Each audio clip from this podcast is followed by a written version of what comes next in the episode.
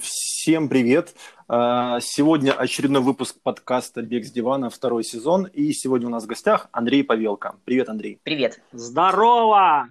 А, кстати, мы с Андреем уже записывали выпуск э, небольшой. А, он у нас был в конце июня или начале июля, да, где-то вот так вот. И мы договаривались еще с тобой не раз подробненько пообщаться, в том числе про киевский ульт, о котором ты говорил, что он, бля, буду, его не будет. Ты помнишь? Да, говорил, да, говорил. Вот. Э, сейчас мы будем общаться. Я думаю, пообщаемся еще не раз. И сейчас у Андрея Манохина есть там какие-то... Что-то он хочет сказать нам первоначально хотел сказать, что Андрей Павелко у нас в топ-5 входит прослушиваний из всех выпусков, которые у нас есть. Человека слушают, всем интересно, поэтому мы как бы решили его сегодня попытать по полной. Вопросы у нас есть, причем вопросы есть от слушателей, которые тоже будут озвучены. У тебя, Стас, вроде там, да, есть какие-то вопросы у меня, пять штук. Мы их зададим обязательно. Обязательно укажем, кто задал этот вопрос, чтобы Андрей в следующий раз, когда этот человек будет регаться, поставил ее в какую-то жопу, да, Рома Печурин. И хотелось озвучить обратную связь, которая пришла по поводу прошлого выпуска. Мы, напомню, общались с Ромой Печуриным, да, вот буквально пару дней назад, и обсуждали момент, Стас, ты, если помнишь, да, озвучил тему молодого человека со сквада, который набежал 730 километров. Было такое? Да, мне, кстати, мне, кстати, тоже пришли фидбэки, в том числе э, Женя Гадун тоже написал, что он знает этого парня, и там все как бы нормально. В том числе мы тоже э, нашли его страву, ну, посмотрели. Я сильно не углублялся, ребята тоже там знакомые, да, с, с нашего Днепропетровского трейлового чатика. И Костя Ворфик написал, что он лично знает этого молодого человека, то есть как бы все, вопросов нет. Э, просто были вопросы, как он это делает. Ребята э, объяснили, что парень молодой, горячий, ну как бы, то есть там все нормально, никаких велосипедов, никаких кустов. То есть мы получили обратную связь, да, и озвучили в эфире, что да, действительно, парень есть, и парень не читерит, как мы возможно, думали. Да. Скажу таким образом, мне пришло э, в обратной связи, да, э, очень не близкого человека, и я бы хотел сказать, что, ну, так как мы с тобой записываем этот бег с дивана, да, но у нас есть э, свои различные взгляды на определенные моменты. Я не хотел бы, чтобы меня ассоциировали непосредственно с тем мнением, иногда, которое ты озвучиваешь, потому что я иногда, возможно, не поддерживаю твои слова, не поддерживаю твое мнение, и, возможно, даже прямо в прямом эфире говорю о том, что то, что ты говоришь, это ну, для меня неприемлемо.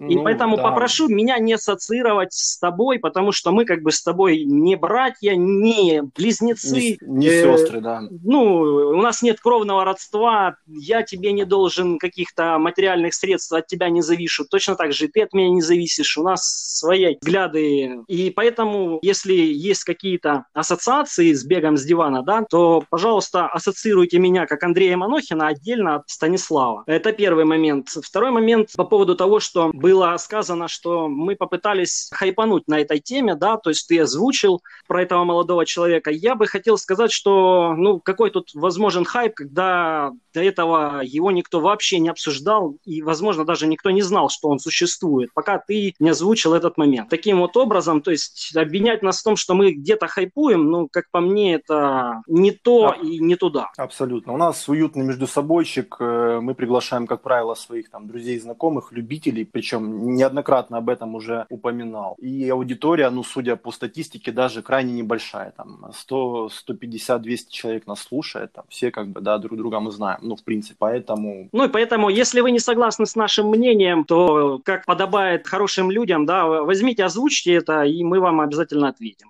Да, Даже вопрос. Мы пригласим вас в эфир, и вы сможете высказать свой эфир непосредственно нашей аудитории. Спасибо, да, вот опять же, там, нашим э, друзьям и знакомым, Жене, опять же, Косте, еще с кем-то мы общались, кто нормально реагирует, э, там, кто знает какие-то, да, моменты ситуации. Мы это все обсуждаем и в чатах каких-то, и в личных сообщениях. Кто там бывает резок в суждениях, пожалуйста, опять же, welcome. Можем пообщаться всегда. Диван для всех, в общем. Конечно, конечно. Ну, а теперь давайте вернемся к Андрею Павелко, и сейчас он нам расскажет о своем беговом пути. Слово предоставляется Андрею. Вопросы вообще ты вообще, ну, задавал какие-то, Андрей? Он сейчас начнет рассказывать что-то. Что Не, он будет запоминал. рассказывать. Он настроился поведать нам сразу обо всем. Молчу, все, молчу. Рассказывай, Андрей. Э, Ну, это на самом деле Андрей так решил. Я, в общем-то, часть уже рассказывал. Тут, да, хорошо, если будете помогать какими-то вопросами, потому что рассказывать можно долго. Я попробую так максимально вкратце, потому что путь, он э, последние там 8 лет, это достаточно стабильный путь э, человека, который тренируется, который тренируется стабильно, с тренером, который что-то в этом уже понимает. А начиналось все это с освобождения от физкультуры в школе. Это была единственная моя тройка в году до седьмого класса. Я был освобожден от физкультуры, у меня были все пятерки по всем предметам, я шел там на золотую медаль, э, по физкультуре была тройка. Вот, то есть к бегу я не просто не имел никакого отношения, я был худший в классе по бегу по, по всему. Там, короткий бег, 30 метров, что-то мы бегали, километр мы бегали, я был последний. Где-то в седьмом классе, чего-то когда-то нам на физкультуре, как это было, я не знаю, нынешняя молодежь, насколько это все застало, когда кидали как кость собаки мяч, и такие, ну идите, пацаны, играйте в футбол. Вот. И мы играли в футбол, и вот что-то я там стоял, я не играл в футбол, я просто стоял на поле, это вот когда капитаны выбирают себе состав команды, вот я вот тот последний. Вот, вот я последний, а предпоследний это жирный, который на ворота.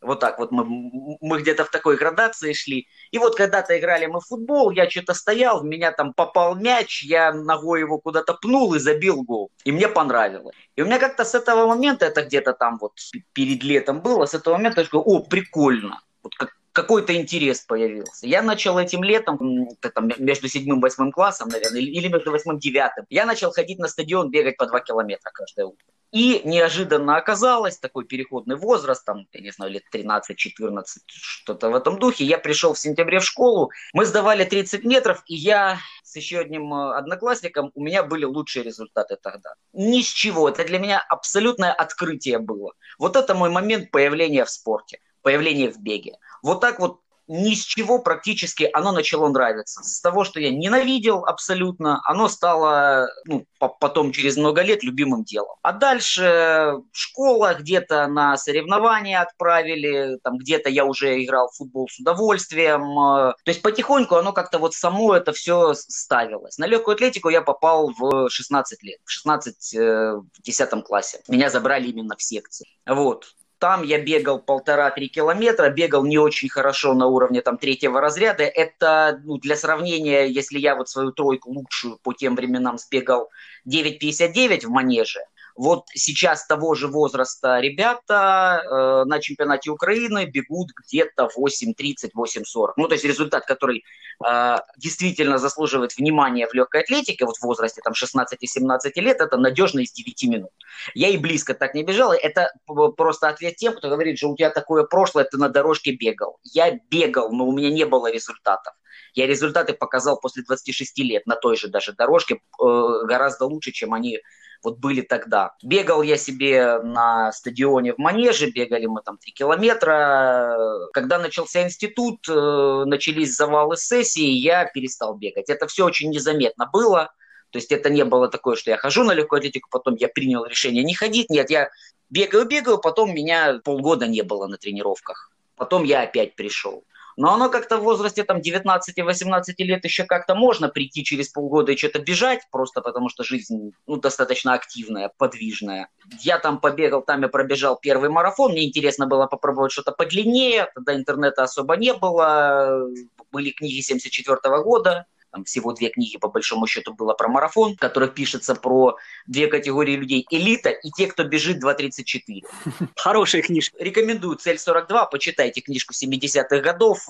Она достаточно интересна, но надо понимать, что она отстает от э, нынешних реалий вот на, на там, на 50 лет практически. Вот. Ну, интересно, ничего больше тогда не было почитать. Вот, то есть я попробовал марафон сбегать. Э, ну, Подожди, а ну-ка, это в универе, да, был, Андрей, сразу? Вот, это мне было 18, мне исполнилось 18 лет, и через месяц я бежал марафон. Это все-таки, ну, это первый курс, получается, был. Да. А, да. Время ты помнишь? Хотя бы Конечно. примерно? Да. 3.35. Угу. Ты бежал его по улице, ты бежал его на стадионе, где ты его бежал? Нет, я на соревнованиях бежал. А. Я не... Тогда не было такого, что можно было по страве сбегать. Тогда никто не знал, что такое страва, гармины и тому подобное. Ну, это понятно. Тогда бежали, тогда бежали на старте. Это в Белгороде был старт, марафон Белогорье. Летом, э, в конце июня или в начале июля он был. Вот, 2003 год, э, это марафон где-то человек там на 150, наверное. Ну, тогда вот была вся эта тусовка ветеранская больше, там в основном ездили там Родник, МК Харьков, Белгородские вот эти клубы, то есть там своя вот эта внутренняя кухня была, не было молодежи там практически. Либо профессиональные спортсмены, либо вот ветераны там бегали.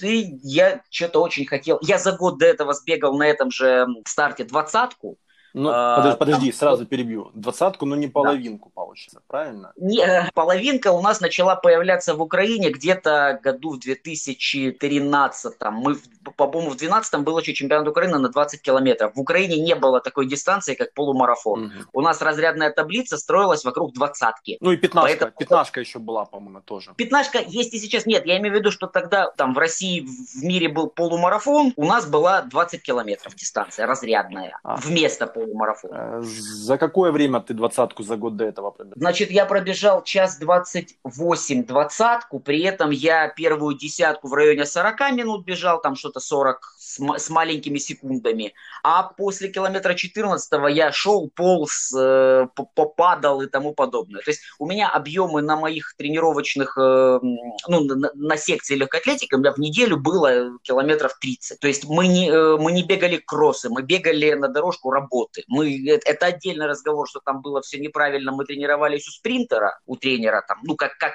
положено между мастер спорта СССР, 100-метровик, который в шиповках, в огурцах э, бежал по гарьевой дорожке 10,5, 100 метров. Подожди, то есть ты, это... ты типа средневик тренировался у спринтера, да, у тренера? Да, да. Я тренировался в ДЮ США. Вот какой тренер меня позвал, э, у того я тренировался понимание тогда, что есть другие тренеры, что там есть какой-то выбор, нет, его не было тогда.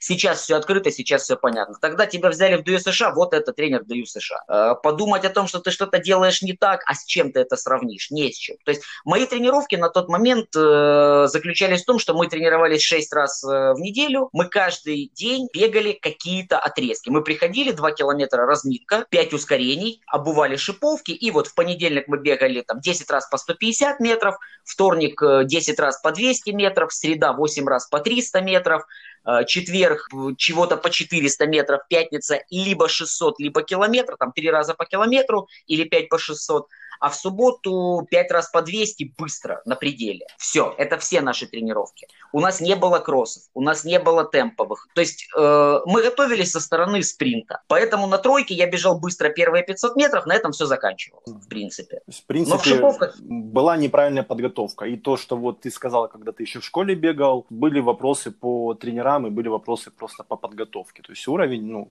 возможно, у тебя был хорош, но были вопросы по подготовке уже тогда. Возможно, я, я, я сменил тренера вот где-то как раз после этого марафона или в районе этого первого марафона. Я еще успел побегать у тренерши, которая именно готовила средневеков, хорошей компании средневеков, когда появились кроссы, исчезли вот эти вот э, сумасшедшие каждодневные скоростные бега, но тогда уже у меня институт э, начался, я уже сам тогда не пошел. То есть да, у меня, я, я мог э, бежать, наверное, ту же тройку достаточно неплохо, потому что там для, моих, для моего роста запас скорости у меня какой-то был. Там те же 400 метров, 16 лет, 55 секунд я бежал. Но дальше их ни во что не выжили. В, тот же, там, в ту же полторашку, в те же 800 метров, наверное, их могли выжить, если бы вот правильной дорогой мы шли. Но когда уже перешел вот к другому тренеру, там начался институт, там начались завалы, я начал пропадать. Мы быстро достаточно сбегали там по второму разряду, когда я перешел к тренеру, э, наметили, что вот сейчас надо пойти на первый разряд на 800 метров, это 2 минуты первый разряд. И вот где-то в этой подготовке, во-первых, она э, достаточно жесткая была, а, во-вторых, э, у меня сессия абсолютно развалилась. Я, по-моему, у меня было из всей сессии только три не хвоста. Все остальное было хвосты. Чуть-чуть не до, не до тренировок мне было в тот момент. Вот, ну, э, да, если бы попал к хорошему тренеру, который понимает, чего делать, может быть, я бежал бы дорожку, но, опять же, вспоминая это, я думаю, что я бы лет в 20 сломался и больше не бегал. А, я как бы, ну, не спринтер, не, не средневик, да я вообще как бы никто. Но возвращаясь к теме там двадцатки и марафона, то есть, по сути, ты свою двадцатку пробежал тогда первую без подготовки, да, то есть ты тренировался как спринтер, тебя тренировали как... Ну, давай, давай считать это как, как средневека, но... Ну, по, ну по, ты по... подготовку делал не для этой дистанции, Од, да. Однозначно. Более того, я до этого там десятку на этой подготовке тот же год, э, там 38-30, по-моему, я бежал с третьего раза. Первые два тоже я там в какой-то момент уже шагом шел, полз и тому подобное. А двадцатка мне просто хотелось, потому что я эту тусовку взрослую видел, вот они там бегают марафоны, круто, здорово, классно, замечательно. Какие-то не люди абсолютно, сумасшедшая дистанция. Вот двадцатка это такая какая-то планка была вот преодолеть вот пройти ее. А поскольку понимания не было, как бежать, да, я километров 12-13 я бежал, где-то там все щелкнуло, я уже не в себе абсолютно, я уже там и шагом шел, и меня такой же догонял, кстати, Сахаров Антон, вот, вот мы с ним эту двадцатку, вторую половину шли, Рыгали. шли, бежали.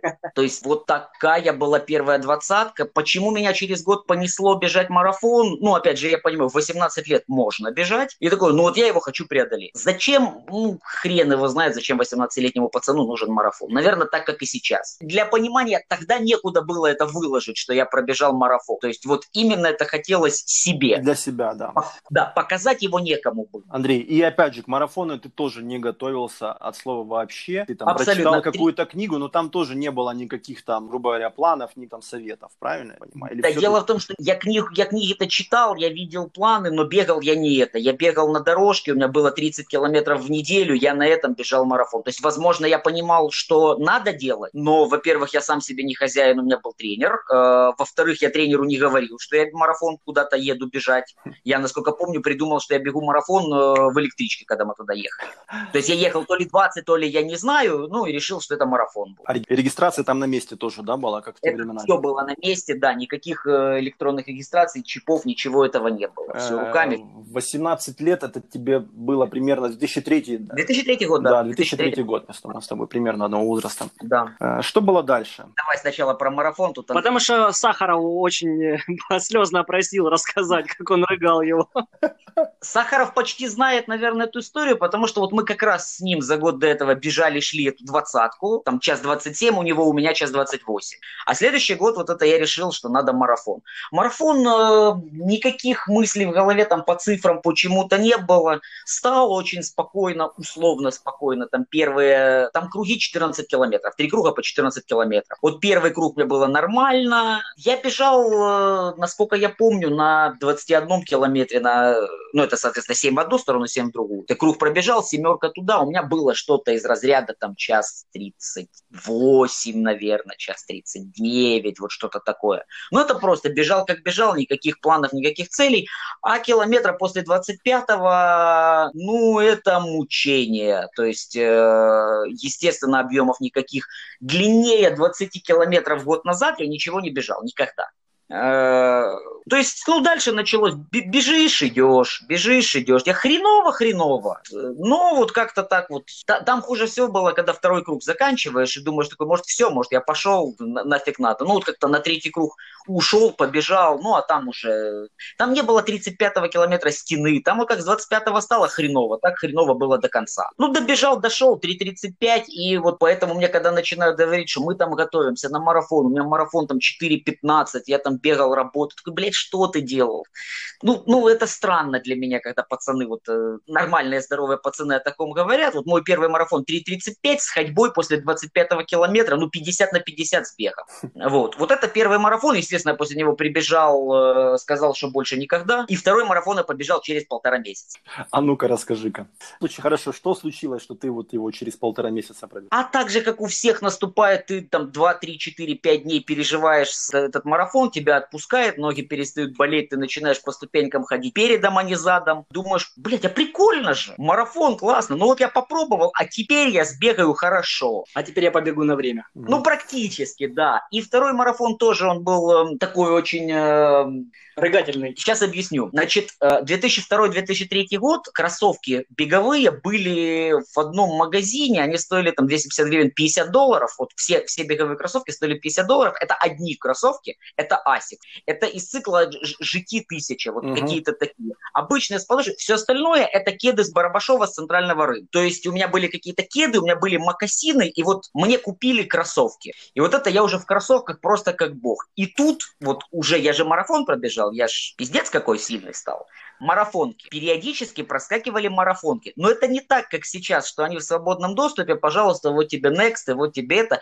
Если появились марафонки твоего размера, любые, абсолютно любые, а там тоже выбор был небольшой, там были асиксы, э, я модель не помню, конечно, очень специфическая штука, но вот они проскакивали. И появились марафонки, э, там в Локомотиве был магазин тоже спортивной обуви, они на, ну, на размер меньше моего. Пиздец. Но я еще раз повторю, 2003 год. Или у тебя есть марафонки на размер меньше, либо ты бегаешь в макасинах. Выбор был э, принят в пользу марафонок на размер меньше. Вроде как там, ну, пальцы чуть-чуть подогнул, и можно бежать. Перетерплю. Да, да, казалось мне бегающему 30 километров в неделю. Вот. И через полтора месяца был марафон освобождения, который еще на тот момент, это там второй-третий год, он очень приличного уровня был. Тогда вот э, там съезжалась часть России, там десятку еще выигрывали три, три места из 30 минут, там марафон Женя Башков выигрывал 2.26, 5, 2.24 в один год Курянин приезжал с Курска парень, бежал, который ультрамарафон сейчас и суточные бегает по международнику. То есть были очень сильные ребята, была очень сильная компания там всегда, прямо очень-очень. Вот, и я думаю, что я теперь все знаю о марафоне. Принцип я понял. Попробую теперь сбегать нормально его попробую, побыстрее. Вот. Я действительно побыстрее пробежал первую половину этого марафона, а потом кроссовки начали давить. Неожиданно. То есть я бежал километра до 20, наверное, 4-25 с девочкой, ну, женщиной, которая выиграла марафон. Она выиграла, по-моему, 3.9 или 3.10, вот что-то в этом духе. Там час 34, час 35 у меня первая половина была. Вот, мы с ней бежали, я... Зачем-то я ее дергал все время. Вот мы бежали, я ускорялся, я потом скидывал, потом еще чуть-чуть ускорялся. Вот, а потом она меня спросила, а зачем я ее пытаюсь сбросить, я не нашел ответа и побежал с ней. И километр на 24-м оно начало не просто давить, оно, прикинь, с подогнутыми пальцами, по сути, бежать, на размер меньше. И у меня начало спазмить от стоп, ну, наверное, все. То есть в момент, когда это дошло уже, ну, я не знаю, до колена практически, вот это все в спазму, я уже начал останавливаться, ложиться, массироваться, там, ноги вверх поднимать, что я только не делал. У меня там километра за, за, за 5, за 7 до финиша, у меня уже мысли были босиком идти. Потому что это где-то невозможно абсолютно. Я 3.40 46, по-моему, закончил. Э, с, не просто с мозолями, в красных и синих ногах, ногтях, пальцах, вот абсолютно.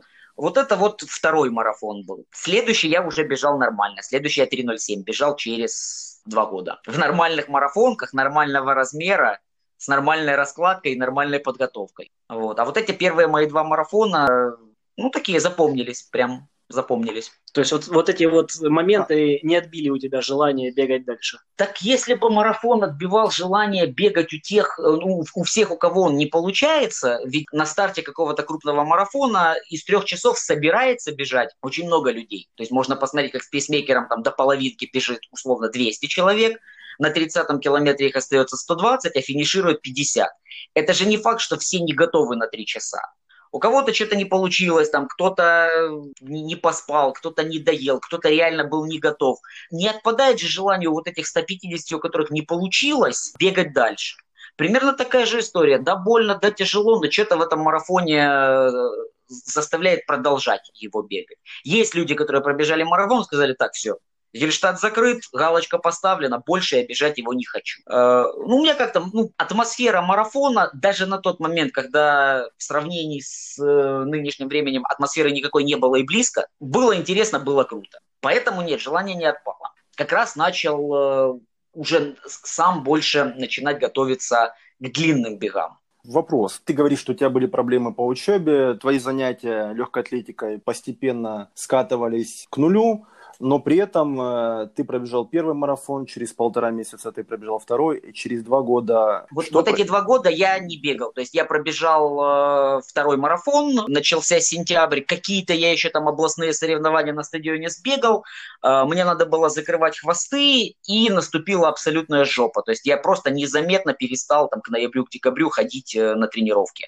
Учеба, у меня КВН всегда был тоже там на достаточно таком приличном уровне, мы куда-то метили, мы куда-то ездили, ездили, что-то занимались. То есть у меня э, была жопа по учебе и КВН. Он вытеснил бег. И через, получается, два года, в 2005 году, мы начали там с товарищем готовиться на московский марафон. Ух ты. Можно еще, надо было, наверное, в начале об этом сообщить, когда у нас был блок оправданий, ответов на вопросы и так далее. Ко мне тоже поступали обращения по поводу нецензурной лексики. Поэтому, наверное, стоит в начале наших выпусков предупреждать о том, что будьте осторожны, убирайте, пожалуйста, от экрана ваш ваших мониторов детей, женщин и животных со слабой психикой, потому что у нас э, используется нецензурная брань. В том числе даже наши гости с удовольствием ее используют. Да, Андрей? Блять, конечно. Вот. Это одно из условий, которые обязательно ставлю. Поэтому ваши обращения очень важны для вас, и мы продолжаем. Так, остановились мы на московском марафоне. Э... Ну, подожди, пауза да. в два года. КВН, и да. ты начинаешь, бросаешь. Это бег... все связано. Ну, естественно. КВН и московский марафон. И подожди, э, я хотел уточнить. Я помню, у тебя был пост про две фотографии, где ты такой большой. Это, это следующий это момент, да. Это, мы это, до него не дошли. Да, да, да. Все, ну тогда давай. Тут, тут еще вот возраст вот этих там 18-20 лет, очень что важно, ты все равно активно ведешь э, образ жизни. Машины нет, э, сидячки нет, в институте жопа, ты в институт ходишь пешком или там ездишь на маршрутке, или догоняешь маршрутки и тому подобное, там где-то играешь в футбол с пацанами, редко, но играешь, там где-то какие-то соревнования тебя пнул в институт, хотя ты уже ничего не бежишь, но тебя туда пнули, все равно активность какая-то есть в любом случае. То есть я хотя бы в нормальном теле в это время все. Вот. А пока вот эта вот вся фигня идет, институт э, КВН и тому подобное, вот где-то там зимой, я вот те года, до 2000, наверное, 2011 года, у меня не было ни одной зимы, которую я бы отбегал. То есть у меня зимой было там по 40 километров в месяц, когда я там в декабре два раза вышел, посмотрел, сказал, пиздец, как холодно, пробежал 6 километров, вернулся домой на маршрутке и в следующий раз вышел в январе. Вот. И где-то вот весной 2005 года, там с института тоже бегающий паренек, э, накинул идею, а давай вот на марафон, вот я тоже хочу марафон, давай в Москву поедем на марафон. А московский марафон, ну, по тем временам, ну, это, ну, я даже не, я не знаю, как объяснить. Это вот как сейчас какой-то зарубежный мейджор, как берлинский марафон. То есть э, тогда-то тоже были все эти зарубежные, но мы знать не знали ничего про заграницу вообще. Московский марафон – это аналог мейджеров на тот момент, просто чтобы вы понимали вот разницу. Это не колхоз, это первый старт, на котором за финиш мы получили медаль в жизни. И у тебя до сих пор есть эта медаль? Да, у меня есть все эти медали, да. Ух ты, а да. а ты можешь фотографию прислать в личку? Да, без проблем. Отлично, спасибо. Я еще хотел добавить, это, наверное, первый марафон, где тебя кормили по дороге. Да, да, да, это первый марафон, где на пунктах питания был горячий чай сладкий. Это, ну, это аналог изотоника, это сейчас мы понимаем, что это тот же изотоник. Но я на нем тогда этот марафон прямо летел. Вот это настолько новое, а там на пунктах питания какие-то бананы, шоколад, э, яблоки мы такие, как это возможно? Э, быть этого не может. То есть мы даже не знали, что такое бывает на тот момент. Я же говорю, что ну это уже вот начал там появляться 2005 год, хотя бы какой-то интернет, хоть чего-то мы читали. То есть тогда там был интернет Running Club, и, и ERC, мы уже там что-то читали про эту Москву. Интернет на модемах, мы хоть что-то на, начали открывать для себя. Но это абсолютно что-то новое. Мы никогда такого не видели. Вот. Где-то весной накинул парень, что давай поедем, и мы начали, условно говоря, готовиться. Ну, то есть, по крайней мере, у меня там какие-то 70-80 километров в неделю было всегда, мы чего-то бегали, там какие-то фартлики ускорения, какие-то даже, можно сказать, работы бегали. Но это тоже подготовка, вот чтобы без страданий добежать марафон. В принципе, без страданий я его и пробежал. Я пробежал 3.07, и вторая половина на 2 минуты быстрее первых. Вот это вот мой третий марафон в жизни и первый нормальный, после которого я для себя решил, что да, это оно, это круто. А, напомню. Потому что там чай наливали. Да, это серьезно, это отдельная тема, когда, э, ну ты же два марафона, я же в смысле, два марафона бежал плохо, бежал тяжело, а тут ты пробегаешь 21 километр, пробегаешь половину, бежишь дальше, думаешь, ну все, сейчас пиздец, ну все, сейчас, сейчас, вот, вот сейчас, вот, вот где-то сейчас. А оно не просто не пиздец, а ты бежишь и, и у тебя темп не падает. А, я еще про темп расскажу, просто чтобы вы понимали, с какими динозаврами тут берут интервью. А, значит, гарминов все еще не было. ГПСов все еще не было. Значит, первое, там каждый километр маркировка, каждый километр э, стоят таблички. А второе, часы у меня были Q&Q, это которые продавались на Барабашова, электроника Q&Q, это примерно одно и то же. В часах не было, я молчу про GPS, ничего там не ну, было. Ну, секундомер там... был, подожди. Да, там был секундомер, и вот, внимание, там не было отсечек, нельзя было круги отбивать, как мы отбиваем mm-hmm. на гарминах. Я э, пробежал, я вел дневник тренировок, э, мы все тогда вели это, это нормально было, бумажный. Бумажный, да, ты уточняешь. Бумажный. Э, и у меня по памяти я потом снял все отметки по километрам, которые вот были по ходу дистанции, 42 отметки по памяти. Круто. Это вот просто, чтобы понимать, насколько время было другое, насколько другой был марафон. То есть я прибежал, и после финиша тяжело было вспомнить там после 32, после 33, потому что до этого все эти отметки в голове я очень неплохо считал на самом деле. Все, я по, по ходу ориентировался и э, ну, то есть, я к тому, что, допустим, после 25-го километра каждый следующий километр, это мне не часы показывали, что ты там бежишь 4.37. Нет, это я высчитывал.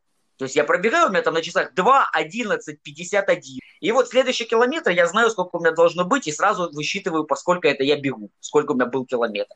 Андрей, на самом вот, деле, это... да, ты, ты прав, что ты очень старый динозавр, но я не знаю, стоит ли вообще об этом говорить, потому что случайно слушающие нас какие-то там фитоняшки, либо там дети со слабой тоже какой-то психикой сейчас могут просто в ужас прийти от того, насколько мы тут древние собрались, и типа это, это, это норм. Они сейчас думают, что не, не, ребята, нихуя не норм. Чудесно, пусть, пусть они так думают. Это, кстати, вопрос о том, насколько бег поменялся вот за это 2005, за 15 лет, насколько поменялся бег. Ну, То за, есть, за, 10, э, за 10 лет GPS-технологии, часы начали где-то вот 15-16 год появляться, вот я помню, где-то да, так. Да, ну, да, за, 10, за, 10, за 10 лет последние. И что касается чая, это вот после 25-го где-то километра, думаешь, все, сейчас будет прямо очень плохо плохо, очень. И пункты питания, а тогда нас учили, что э, нельзя пить на марафоне, не надо пить. Ну, и дышать. Дыш, дышать вот уже начало отходить, дышать носом, это уже начало уходить. Но вот эти рассказы ветеранов, которые говорят, что если ты на пунктах питания начинаешь пить, ты на каждом потом уже будешь пить. И вот не надо пить. Организм может так может, но зачем себя так уничтожать, я не знаю. То есть я как бы вот сторонник того, что там ели все, все вот эти технологии, это лишнее, но вот настолько, что прям не пить, это тоже жесть. Хотя есть примеры, кто так делает и бежит намного быстрее меня. И вот эти пункты питания, я думаю, так, все, ладно, я попробую пить. Вот я до 20 какого-то не пил, а тут я чего-то взял воды, потом взял это чай, и я просто четко помню, как ты выпиваешь там 2-3-4 глотка чая этого сладкого, и ты два километра реально пуху чувствуешь. И ты вот до следующего пункта питания, там каждые два был, э, были пункта питания, и ты прям бежишь эти два километра, вот ты километр бежишь, бежишь, а следующий километр, так, еще чуть-чуть дотерпеть, вот чуть-чуть, и там чай, вот, вот немножечко, и чай. Реально помогало, реально вторая половина быстрее первой, реально вот только позитивные ощущения остались от этого бега. Может, там в чай что-то добавляли? Может быть. Э, есть история про московский марафон 90-х э, годов, когда там что-то было с водой на пунктах питания, и вот воду.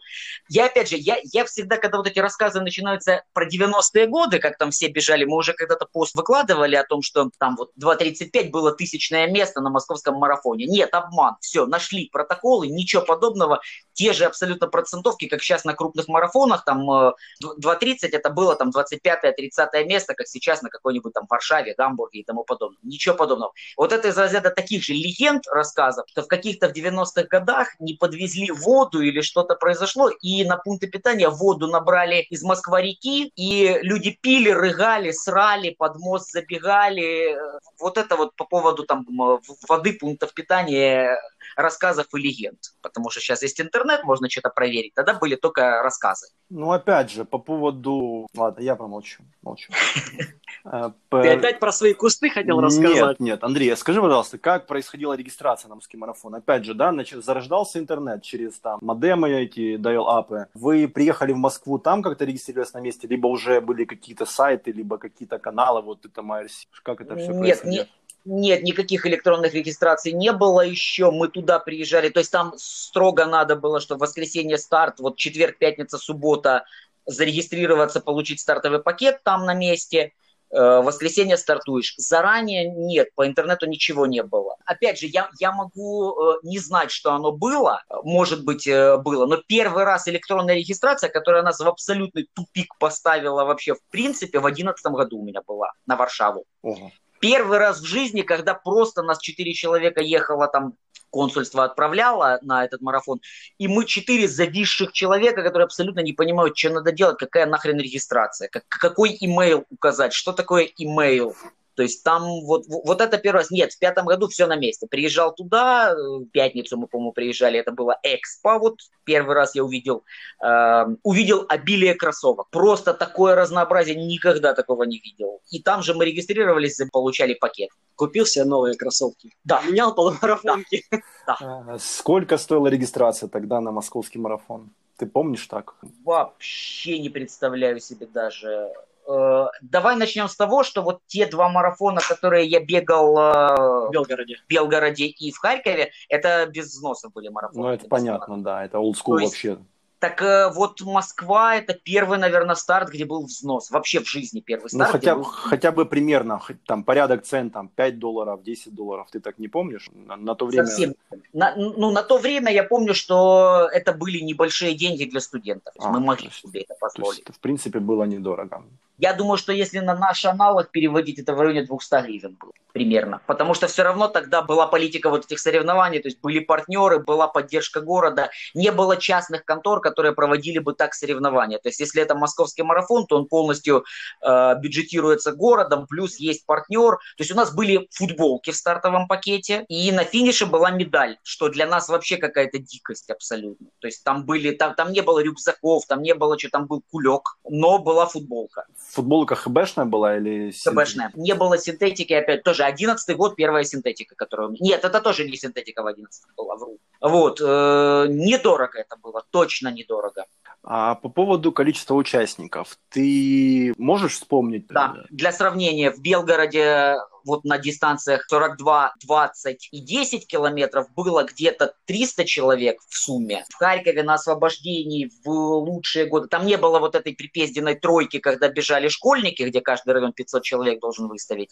Там была пятерка, десятка, половинка и марафон. На освобождении было около 500 человек. В Москве на десятке и марафоне было около 3000 человек. 900 человек бежали марафон. Это для тех времен, я не могу даже передать, какие это цифры тогда были. То есть для нас старты на 100 человек это были очень массовые старты на тот момент.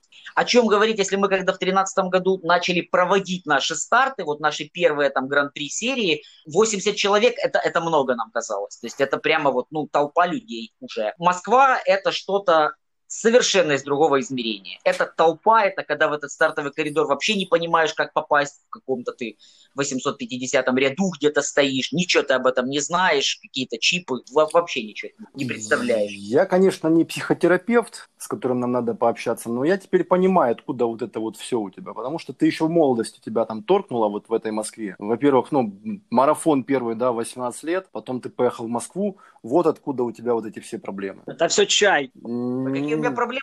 Психотерапевт, я что-то... Ну, с этими марафонами, с этими своими ультрами, вот это вот. Да не, это, это с первых марафонов. Атмосферу, да, Москва другая атмосфера, но, но была, я вру, не в 11 в 2008 году была Варшава. Это вот, понимаешь, был первый level, я попробовал марафон.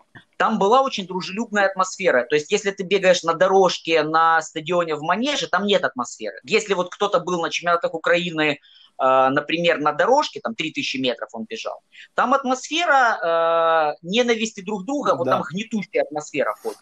Марафон, там очень дружелюбная атмосфера. Марафон в Москве, там нереальная тусовка в целом. Это музыка, это какие-то вот эти вот все приколы. Перформансы. Да, перекрытые улицы, волки, медали. А через три года в Варшаве это еще один, ну это не up, это на 5 уровней выше, когда к этому добавляется там 20 тысяч э, болельщиков по дистанции. Когда ты бежишь, а тебе аплодируют, у тебя просто взрывается мозг. То есть в это втягивает атмосфера. Ты когда, как люди начали у нас втягиваться в бег, когда начал киевский марафон там, в 12 в 11 году начинаться, только проводиться, атмосфера начала появляться. Да. Люди посмотрели, как, как в Европе, и начали это привозить сюда. Все идут туда за атмосферой. Тут не надо психотерапевтом быть. Тут, да, согласен. Те же забеги от раны Украины, там, киевская половинка, либо киевский марафон, если там человек неподготовленный туда приедет, и его говорят, тоже торкнет, да? Вот аналогия Да, такая. да, да, да. Но при этом я тебе опять же про киевский марафон скажу. Когда мы бежали киевский марафон в 2012 году,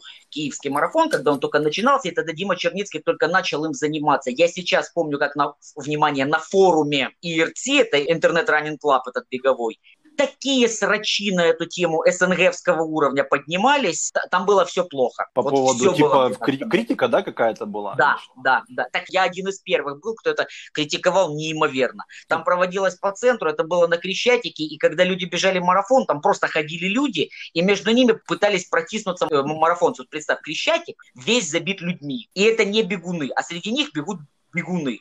Это первые опыты крупных стартов. И вот что сейчас у Ран Украина, вот это вот тоже для понимания становления 9 лет, как оно поменялось. Вот за 11, 12, 13 и в 14 это были совершенно другого уровня старты. Вот так вот это внедрялось в Украину. И о том, что могло не получиться, например. То есть Дима совершенно спокойно мог после первого этого марафона, который ну, достаточно неудачный был вот по организации, мог просто это бросить. Ладно, подожди, давай вернемся к марафону в Москве. Протокол протокол интересует, как ты узнал в свое время. Ты ж, я так понимаю, должен был ориентироваться. Если тебя поставили там в каким-то 850 ряду, ты же выбегал в одно время, да, в отличное от того, которое было в самом начале у тех, кто стартует с первой линии, правильно? Да, 17, наверное. Там, там очень широкий стартовый коридор был, очень широкий был створ. Э, протокол, там были чипы. Неожиданно. Да. Угу. То есть на номере, да, вот классический, либо это все вешалось как-то там на руку на ногу? Не помню, или, по-моему, на кроссовок, по-моему, мы что-то шнуровали,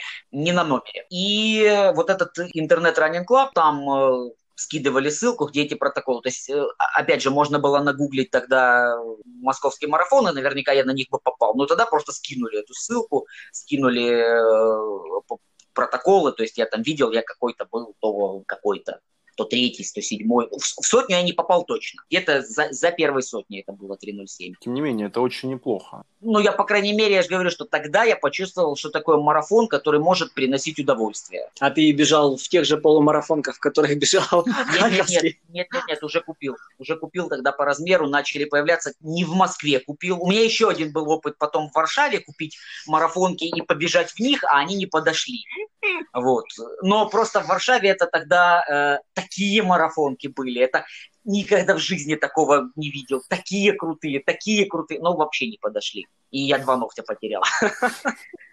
Но очень крутые были. Они еще и красивые были. Ну, пиздец. Ну, вот ничему жизнь не учит. Вот. Зато через 10 лет я прямо подобрал себе размер. Вообще больше ничего не натирает. Все хорошо, все замечательно. А, были тогда асиксы тоже, марафонки нормально. Нет, послушай, э, не в марафонках я бежал, в кроссовках я бежал. У меня асиксы просто кроссовки обычные были, но они были такие удобные, что я даже ничего не, ну, не выдумал. И вот в Москве я себе купил марафонки уже, первые, хорошие, настоящие, моего размера. Так, давай теперь вспомним тренер. Ты говоришь, что у тебя был тренер один, второй, и потом ты попал к тренеру, который на данный момент тебя еще тренирует? Нет, первый тренер у меня был э, спринтер Шаповалов Андрей Григорьевич. Это очень, очень очень-очень взрослый человек, такой дедушка практически. У него я тренировался где-то года полтора. Через полтора года я там начал дружить с ребятами средневеками, которые хорошие средневеки были, тоже на Динамо тренировались. И мне там Паша Бобринцев говорит, мол, что ты бегаешь? А оно просто, то особенно показательно было. Вот я пришел к э, Шаповалову, я пробежал практически свою первую тройку в манеже 9.59. Я знаю своих соперников, моих ровесников, с которыми, с которыми мы там соревнуемся находимся на области. И вот проходит год, а я тогда выигрывал эту область. Там было несколько быстрых чуваков, но они полторашку бежали, а я вот тройку выигрывал, и вот там была группа дальше, там 10-15, 10-30, что-то такое. Керлев Андрюха вот это он мне проигрывал прямо железобетонно. Сахаров, который Серега был. Антон послабее был тогда, он 800 якобы бегал, там что-то такое. Вот, в общем, была какая-то вот эта тусовка наших э, одногодок. Вот мы бегали. Проходит полгода, мы выходим на летний сезон на стадион. Я еще выигрываю либо там в, в тройке, но вот эти ребята уже прям ближе. Я там 10-10 бегу, а они рядом, а они тоже 10-10, которые 10-30 бежали. Проходит еще полгода, мы заходим на зимний сезон, я бегу 10-10, а они бегут 9.45. И вот этот момент, когда полтора года я тренируюсь, а у меня результат не улучшился, а в 16 лет, в 17 должен улучшаться результат. Ну вот максимально должен улучшаться результат. Вот тогда мне начали ребята набрасывать, что надо тренера менять, чего-то вот все это неправильно. И тогда я перешел к э, Наталье Геннадьевна Пелоконь. Она тренировала именно средневеков. И там компания была ребят именно средневеков. Вот я туда перешел к ней. Мы начали бегать, а там проблема была. Это, это вот все проблемы, которые сейчас тоже все проходят в беговых клубах, в каких-то группировках этих в которых они бегают, в которых они там заочно соревнуются, очно. У второго тренера, у, у Натальи Геннадьевны, у нас было 5 или 6 пацанов, трое-четверо, вот мы бегали вместе. Мы были средневеки, но был Паша, который бежит по кандидату 800 метров, там 1,53. И были мы, которые бегут чуть-чуть лучше второго разряда. Это 2,7, 2,8. И мы все, все бегаем вместе. Ну, работы, понятно, Паша бегает быстрее, но кроссы мы бегаем вместе. Молодые, здоровые пацаны. Пацаны выходят на кросс, не было понимания легкий кросс, не легкий кросс, на каком-то пульсе. Пульсометры появились э, сильно позже, сильно-сильно. То есть у нас э, измерение пульса было пальцем э, после того, как мы прибежали на стадион стадион, а это мы вот где-то в районе парка Горького, мы, там не парк, там лес тогда был. Ты заканчиваешь тренировку, минут пять идешь до стадиона, уже пешком идешь, беседуешь, разговариваешь, а потом у тебя берут путь. То есть понятно какой-то критерий. Короче, что получалось, мы каждый кросс херачили. Каждый абсолютно. У меня худший сезон мой, который был, вот тренируясь, якобы нормально тренируясь, когда на тренировке я бежал э, десятку 30 8-20 на тренировке. Это не темповый кросс, это просто мы разогнались. А на соревнованиях я бежал 39 весь сезон. Вот так. То есть мы просто уничтожали друг друга, мы быстро бегали все. У меня э, из 2003 года есть э, работа, которую я вот когда-то сделал, я ее никогда не повторил и никогда не повторю, я абсолютно в этом уверен. Я ее всегда привожу в пример, как не надо делать. У меня была работа летом, стартов нет летом. Я бежал, ну мы бежали, нас там было тоже трое, э, три раза по километру через, давайте называть это, через полный отдых. Мы там трусили, ходили, отдыхали, вот три раза по километру. 3.02, 2.58, 2.49. На этой работе я бежал тройку 10 минут. То есть сейчас я понимаю, что с такими работами я должен был бежать в районе 8.40, 8.35, вот что-нибудь такое. То есть вот настолько все было неправильно. Здоровые пацаны были нормальные, ну все неправильно было. Но никто тогда этого не понимал, то есть чего мы могли? Мы пришли на стадион, побегали, побегали, легко было, легко, нормально, молодые пацаны, херли нам. Вот так вот было у второго тренера. Потом, когда учеба, когда марафон, я, в принципе, начал бегать сам. Я перестал ходить на секцию, назовем это так. Вот, я там чего-то бегал, чего-то там родник, чего-то там МК Харьков, вот эта вот ветеранская тусовка. Один что-то посоветует, второй что-то посоветует. Все вместе это полный пиздец, вот когда это в кучу собираешь. И до 2011 года у меня тренера не было. В 2011 году я попросился, когда я начал уже там, этот период возьмем, где я там набирал вес, работа и тому подобное, я попросился к Поливаному Валерию Ивановичу, и вот там начались нормальные тренировки, начался нормальный тренировочный процесс, и где-то года вот 2-3 назад поменял тренера, у меня Таня Головченко сейчас тренер, э, вот это уже окончательно. 4 у меня получается, я прошел тренера, много лет. В данный момент, получается, ты с ней да. продолжаешь тренироваться? Да. И она тебя тренирует заочно, онлайн? Онлайн, да. А ты с ней встречался предварительно перед тем, как к ней попасть? Ну, то есть у вас там была какая-то договоренность. Как ты вообще к ней попал? Кто тебя посоветовал? Посоветовал? Мы не попал. Она бегающая была э, вот в тот момент, когда мы познакомились. У нас, когда беговой клуб э, появлялся там в 2013 году, мы собирали всех сильных спортсменов в клуб. Вот Таня была в клубе. Она была там в составе элиты. Она там бегала. Ну, Таня уникальный человек. Единственный в Украине человек, который э,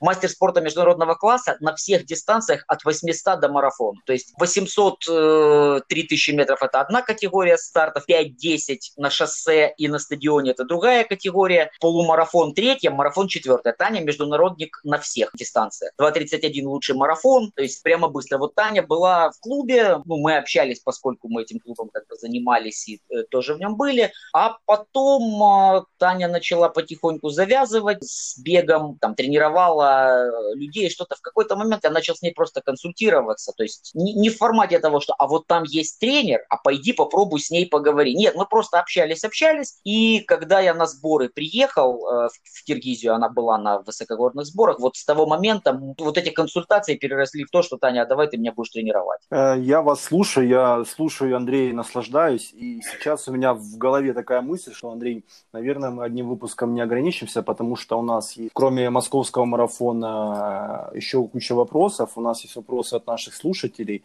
И у нас есть о чем поговорить по поводу киевского ультрамарафона. Наверное, все-таки надо настраиваться еще на... Да, да не вопрос. Да, да, давайте на следующий раз мы оставим период э, жизни, когда я начал работать и набрал 19 килограмм веса. А, об этом мы тоже поговорим. Кстати, сколько ты сейчас весишь, кстати? Сейчас, сейчас межсезонье. Сейчас я вешу килограмм 59-58. Э, я, не, я не держу вес в соревновательном период базы. То есть а у меня с... месяц... Я... А соревновательный 53, 54, 55. 50, то есть, 54. То есть ты тоже сбрасываешь вес, да, как э, делают некоторые товарищи. Я не могу сказать, что прямо очень сильно специально, но да, я приезжаю на сборы, начинаю следить за питанием, и, соответственно, интенсивность тренировок выше становится. То есть я выхожу на этот вес к стартам. Я, я пробовал э, следить за весом и в базовый период, это заканчивается очень плохо, потому что ты в классном весе, просто в шикарных кондициях в январе, и это нахер никому не нужно. А до апреля ты это не додерживаешь все. Чем меньше вес, э, чем ближе он к соревновательному, тем там травматичность выше и тому подобное. Э, тем тяжелее мозгами это все держать. То есть надо выводиться, в моем видении, надо выводиться на старты. Вот будет э, март-апрель, будем понимать, что там, там будет 54. Дай бог на сборы я попаду, там на свой вес я веду. Сейчас он мне не нужен. С поддержание веса тяжело еще не только физически, но и психологически, скажем так. Правильно я тебя понимаю? Сто процентов. Согласен. 100%. Согласен. И рост, рост у тебя, если я не ошибаюсь, по-моему, 164. 4. Да, вот, да, я помню. Мой любимый рост, кстати. Вопрос такого плана. Получается, у тебя есть э, периоды, когда ты тренируешься под какой-то старт, правильно? Под сезон. Ну, под сезон, да. хорошо. Да. В этом сезоне есть несколько стартов, под которые ты тренируешься. В этот момент ты, получается, тренируешься и сбрасываешь вес. Или ты сбрасываешь вес, а потом уже тренируешься. Как Нет. у тебя происходит вот этот момент, чтобы люди понимали, как ты делаешь? Как я делаю? Э, я тренируюсь, параллельно я слежу за питанием и уходит вес. То есть нет такого, что вот я сел на диету, я не сажусь на диету, я не делаю каких-то диет. То есть у меня есть период э, межсезонья, базовый период, когда, ну вот сейчас четкое межсезонье. Вот октябрь был абсолютное межсезонье, когда ничего не предвидится ближайшие 4 месяца. Стартов нет. Мне не на что сейчас выводиться на форму. Абсолютно не на что. У меня этот месяц в режиме... Э, Жру, что хочу. Практически так, да. И бегаю очень немного. И я этот месяц еще позанимался. Я пошел в спортивную клинику. То, что меня, скажем так, беспокоило, я, я им сейчас позанимался, дабы можно было готовиться на сезон. У меня очень четко периодизация строится. Я понимаю, что у меня, начиная с марта, дай бог, начинаются старты. За март, апрель и там кусочек мая, вот за этот период я могу настартовать там 10 каких-то стартов. Вот на это я готов. Для этого мне нужно сейчас ноябрь-декабрь набрать объем, набрать базу. Январь-февраль начинать разбегивать его, делать более скоростные работы, более подводочные. То есть у меня вот это вот все делится на циклы. В каждом этом цикле, э, в базовом цикле нет привязки к весу. Я бегаю по пульсу, я не бегаю быстрых работ. Я могу отбегать какую-то длинную работу, но для меня, например, нет разницы, отбегаю я там 5 раз по 2 километра по 7 минут или по 7.20, 7.30. Мне нужна базовая работа, условно. Поэтому мне здесь вес, в принципе, не играть. Ну, я, я до веса 70 тоже не дохожу, то есть, чтобы у меня было прямо хреново, чтобы если я там кости все поломал от этого веса, чтобы у меня связки не выдерживали и тому подобное. Параллельно с объемом он начинает потихоньку сходить. Когда я начинаю разбегиваться, там два месяца до старта, я начинаю следить за питанием. Просто следить, просто адекватно есть, не перехватывать всяким говном, не наваливаться на сладкое и тому подобное. То есть я пробовал, я писал отчет про запись по калориям, по всему, оно мне очень помогло. Я понимаю, сколько чего калорий, сколько я трачу, но это я не придерживаюсь диет, абсолютно не придерживаюсь. Единственная диета, которую я пробовал, это безуглеводка стандартная перед марафоном. Она помогла тебе? Это очень сложно сказать. Я не сторонник безуглеводов. То есть, если брать чисто статистику, вот я когда э, перед полтинником ее делал в этом году в мае бежал for Life полтинник, я ее делал перед полтинником, я сбегал очень хорошо, но чего-то, что именно дает диета, я не чувствую. Токио марафон, вот мой лучший марафон, который тоже 2.36, набегание все, я не делал без углеводки, я прекрасно сбегал. И лучше были ощущения. Поэтому это на уровне религии. Это вот я с Женей Годуном согласен в этом плане. Вот он ее делает, она ему заходит. То есть у него в голове сложился такой образ, и он как бы его придерживается. У тебя такого нету, и поэтому ты этого не делаешь. Да, типа того. То есть э, есть сторонники без углеводки, есть сторонники того, что не надо ломать питание, есть сторонники того, что не надо делать э, именно без углеводов вот эти три дня. Самое главное загрузиться углеводами, правильными углеводами. Два дня перед марафоном. Ну, вот то, э, что ты делал, кстати, перед ультрой, да, изучал твои там записи и комментарии, ты перед э, ультрой очень сильно загружался углеводами. Да. И это помогло, ну, в принципе, помогло, да, то есть ты хорошо пробежал свой ультрамарафон. Но, но если именно об ультре говорить, я бы сказал, что три последних дня перед ультрой это какое-то нервное переедание, просто ты такой ходишь, как дурак по квартире, вот в Киеве снял квартиру, такой, блядь, жрать, а вдруг не хватит, а вдруг... как дурак ешь. Это вот, это неправильная загрузка с точки зрения, когда перед марафоном, например, ты себе просто на вес свой можешь расписать, сколько тебе грамм чего есть, сколько усваивается, там, на, на 5 приемов пищи, и будешь практически уверен, что это все пойдет вот в тонус, в струю. То перед ультра это было такое жрать, жрать. Вот, а, а вдруг надо есть еще чуть-чуть, немножко, пожалуйста. А, блин, вот мы скачем сегодня от одного ко второму, от второго к третьему. Немножко, немного не по плану. Мы, блин, заговорили и о питании уже, и о весе, не договорив о твоем нелегком пути а, беговом. И теперь про ультру разговариваем. Ты переживал перед ультрой, да? Ты говоришь, что это было нервно. Да. Знаешь как, это что-то среднее между мне абсолютно похер, потому что я бы никогда эту ультру не побежал, если бы был нормальный сезон. То есть велся-то я по всем сборам, по всему на марафоны. Причем я очень хотел э, быстро сбегать марафон. То есть я когда в марте сбегал половинку контрольную себе вот час 13.50, я на марафон заглядывал. У меня в голове было, что вот если все нормально, э, по осени 2.30 менять в марафоне. То есть я понимал э, по всем данным, что я вот это вот должен уже сделать. Когда вот этот вот пиздец в марте начался весной, ультра это было такое спасение сбегать хоть что-то. Я рассматривал сотню давно, но я каждый год такой вот года через два я ее сбегаю. Ты писал, что ты с 15 года еще там поглядывал, заглядывал и думал об да, этом, да? Да, да. То есть у меня в голове, вот у меня сейчас 35 лет, я думал, что лет там 36-37 я сбегаю первую сотню. У меня в плане было, что первую сотню я должен сбегать нормально не попробовать ее, а именно уже ее нормально бежать. А тут получается, что все, ну нет ничего абсолютно по стартам, а форма есть. Я декабрь отсидел в Киргизии месяц, потом два месяца я просидел в Турции, и я в марте, ну это называется, я копытом бью, мне бы, мне бы бегать что-то, я в форме, и она держится, мне ее расходовать некуда. Я какой-то онлайн-марафон этот сбегал там, когда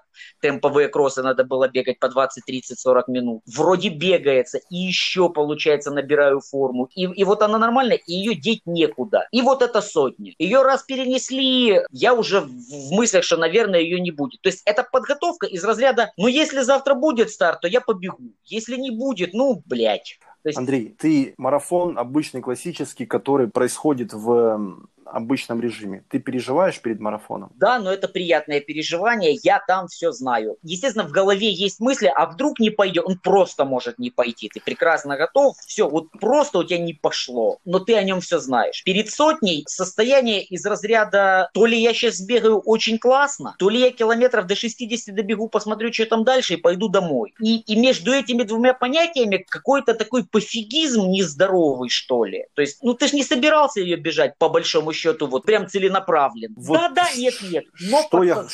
подсознательно, да, переживаешь. Что я хотел узнать? То есть было, были другие переживания, да, не такие, как перед марафоном. Совсем ты... не такие, абсолютно вот. не такие. А полтинник, который ты бежал в мае, который ты бежал вот Wings for Life, ты ты как-то переживал, не переживал, потому что он был, в формате, он был в формате онлайн. Да, он да. всегда в формате онлайн. Нет, нет, нет, он всегда в формате в 23 странах. Ну, там под... кетчеркары есть, но да, у нас нет. Да. У нас никогда не проводилось. Не, у, у нас, нас, подожди, у нас, у нас в Днепре, по-моему, был этот автомобиль. Нет, не было. Было. Не было? Это, Нет? это, то- это все с приложениями, но у нас, условно говоря, можно было съездить. У меня был сертификат на Wings for Life в Измир. Это я вот в Турции выиграл этот сертификат. Я мог в Измир полететь, бежать его, но его нигде не было. То есть тут идея какая была Wings for Life? Это, по сути, я полтинники бегал. Для меня не новая дистанция полтинник. Для меня она легче, чем марафон. Там нет вот за счет этих 8 километров этой терпежной зоны. Ты его достаточно спокойно катишь. Пять раз по Относительно. 10. Не так. Нет. В марафоне я бегу по 3.42, вот у меня лучший марафон, а полтинник у меня по 3.56. И это нормальное время для полтинника, вот 3.16, которое там по гармину. Я, опять же, я могу там э, придираться, что гармин в парке показывает неправильно, но вот даже по гармину 3.16 меня абсолютно эта цифра устраивает. Это вот то, то, что мне в голове хотелось показать.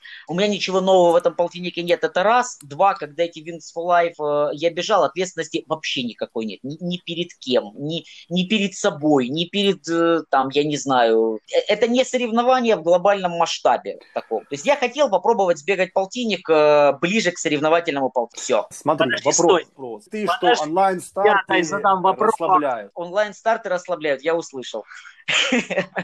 Как тебе сказать? Ты знаешь, мое мнение такое. Онлайн-старт, первое, ты должен быть уверен, что это правильная дистанция, для того, чтобы как-то этот результат для тебя котировался. Второе, э, не по гармину. Вот не по гармину это должна быть дистанция. Второе, это твое личное отношение к этому старту. Есть люди, которые на онлайнах отлично побегали, показали прекрасно бега. Женя Гадун тому пример. Есть люди, которые на онлайнах не могут выложиться. Я на онлайн никогда бы не сбегал полумарафон. Вот это та дистанция, которая там на пограничных пульсах, на пограничных темпах идет, я не сбегаю ее сам. Десятку сбегаю, марафон сбегаю, половинку нет. Вот Ты там- имеешь в виду так Да. хорошо, как ты можешь, да, грубо да, говоря? да, да. Я на пределе ее не вытащу сам. Мне нужны какие-то соревнования, мне нужно, ну, нужно какое-то убилово, Соперники, группа. драйв, да, вот это вот все, эмоции. Нет, группа, посидеть где-то в группе, где-то дернуться, где-то за кем-то прицепиться, Ну, кого-то... сопе- ви- соперники да, тебе. да, Со- да, тебе нужны да. соперники. Да, вот. Третий момент на онлайнах. Я, допустим, считаю, что если ты готовишься на какой-то старт целенаправленно, ты готовился на какой-то марафон в апреле, например, или там в октябре, и ты на одном каком-то онлайне вот это выливаешь, это для меня абсолютно адекватно. Ты ведешься, ты набираешь форму и выстреливаешь. Когда ты каждую неделю бегаешь половинку по своему среднему результату, либо как какому-то пиздецу в часах, который у тебя показывает. Есть же вот прецедент, когда Дорогобит писал пост, не знаю, читали, не читали, в Полтаве есть круг в Корпусном парке. 950, да, или 980, что-то такое. Да, и там гармины показывают темп Хуйню. лучше, чем есть на самом деле. То есть там промеренный круг, у них все есть, и там э, вот есть прецеденты. Просто Дорогобит первый, кто об этом написал. Вот у него по часам половинка там час 13, а по факту час 16, если по кругам считать. И там очень много, там из последнего вот выиграли, по- по- посмотрите протоколы Львовского Ньюран э, марафона, вот где был марафон, посмотрите протоколы и посмотрите, где показан э, первый результат. Ну, вот опять же, по поводу этого тогда и спорный момент. Стоит ли считать Результат. свои- да, онлайн-стартов? Давай поделим это на две категории. Стоит ли считать это, если я там пробежал и я знаю, что это ровная дистанция? Да, я могу, это мое личное дело. Я могу считать это своим личным рекордом, своим быстрым бегом, что угодно. Стоит ли это считать квалификационным результатом на что-то? То есть мне, допустим, как организатору, буду ли я брать в расчет э, результат э, онлайн-старта для регистрации там на какой-то марафон? Нет, не вот. Так, Ну, а теперь тогда- вернемся к моему вопросу. давай, Подожди. давай, давай. Скажи, пожалуйста, были ли у тебя вообще когда-либо за всю твою профессиональную в лапках, да, карьеру сходы на марафон? Да, конечно. Сколько раз? Два Стамбул, Каунас, Запорожье, три марафона. То есть ты бежишь, бежишь, бежишь, потом забрала, упала, и все, и ты говоришь, не, Нет. я пошел домой. Нет. вообще? А, смотри, опять уходим на 15 лет назад. Ветераны всегда говорили, если ты когда-нибудь сойдешь на марафоне, ты будешь сходить всегда. Все. Нихуя. Это сто процентов. Опять же, мы возвращаемся, вспоминаем, что говорили. И тогда у меня было три марафона, на которых я безумно жалею, что я не сошел. Они выключали на несколько месяцев потом. Это тоже ранние марафоны, это там восьмого года, вот такое. Когда сто процентов надо было сходить. Когда вот полная жопа. У меня самый худший мой марафон, который был 3.55, это первая Варшава, когда я пробежал Москву, второй раз московский марафон, и нас зовут в Варшаву, польский пробег у нас проводился, и отправляли четырех человек по обмену опытом, типа посмотреть, как в Варшаве проводится марафон. Марафон через две недели после Москвы я пробежал пробежал марафон не так, как хотел. Совсем меня поставило. Я 3.21, по-моему, пробежал тогда. Это восьмой год. Восьмой, да. Заболел после этого, когда ехал домой. И через две недели Варшава, внимание, которую на халяву, ключевое для студента на тот момент, и ставят визу. У меня чистый паспорт на тот момент, только сделанная за гран. То есть это вот, знаешь, такое, надо брать. Я, блядь, не знаю, как я там этот пробегу, а там только марафон, только 42. Но надо брать. И у меня через две недели Варшава. Вот это мука. Но там, опять же, я думаю, что я мог сходить. Не было у меня никаких обязов, ты должен добежать. Но там с 20 километра пиздец. Ну, то есть, прикинь, марафон, болезнь, температура нормальная, полноценная болезнь. И у тебя марафон. И я вот шел практически всю вторую половину. Я там очень мало бежал. То есть, почему-то, что вот нас прислали сюда, ты должен его добежать. Вот финишировать. Вот это вот один из первых стартов, когда такое, надо было сходить. У меня были еще старты, где четко надо было сходить, и было бы лучше. И вот когда уже пошла сознательная жизнь, вот 11, 12, 13, 12, когда начался нормальный, э, скажем так, взлет тренировок, у меня вот это вот переключилось. То есть марафон, если у тебя что-то идет не так, если что-то пошло плохо, лучше сходить, и ты через две недели будешь в нормальной кондиции. Первый мой сход – это Каунас. Мы пока ехали туда, я заболел, то есть я в субботу утром просыпаюсь, у меня сопли пазухи забиты, гайморовы, температура и тому подобное. Я в воскресенье стартую, пробегаю километров 5 и понимаю, что все. Ну, то есть прям вот вообще не пеха, ну, вот в пазухе простреливает. Я там дотрусил э, круг 21, я дотрусил 21 и сошел совершенно спокойно. Второй раз я сошел в Стамбул, опять же, по болезни. Ну, там круче было, я утром встал, и что-то мне не так. Что не так, не знаю, думаю, окей, мандраж. На старт вышел, бегу и понимаю, что меня просто зажимает. Я то ли, блядь, кашляю, то ли рыгаю, то ли это самое. Тоже километра там до какого-то там, до 15, до, до момента, короче, когда можно было уйти к финишу и забирать вещи. Километров до 15 я, наверное, добежал. Пошел, а после марафона у меня температура 38, все, то есть просто я больной был. И третий раз я сходил в Запорожье прошлый год, там было очень жарко, у меня вот эти вот мои истории с гайморитом, э, с полипами, которые я в прошлом году сделал операцию, э, меня просто начало от жары вести. Я пробежал э, половинку, погнал дальше, и я понимаю, что меня реально начинает выключать, что я начинаю терять дорогу. Очень и, жарко было.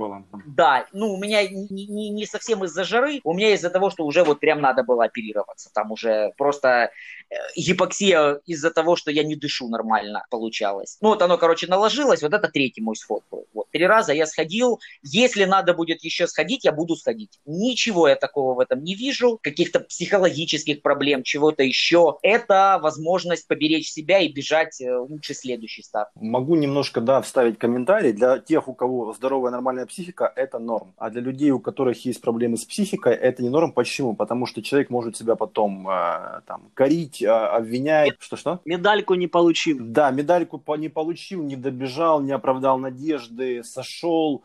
Короче, для людей со слабой психикой это, это есть проблема. Это сто процентов. Совершенно согласен, абсолютно. Просто это может вывести совершенно другую проблему, особенно когда вот я, я часто читаю, что я бежал, у меня с 15 километра начала болеть нога, колено перестало гнуться, но я победил себя, я превозмог, дополз, дошел. И куча комментариев, красавец, вот это сила воли, вот этот, а я читаю, долбоеб, ну пиздец ты потом можешь полгода, в принципе, не двигаться. Ты потом можешь, э, ну, то есть есть такое понятие, как стрессовый перелом, например. Да. Возвращаться с ним достаточно сложно.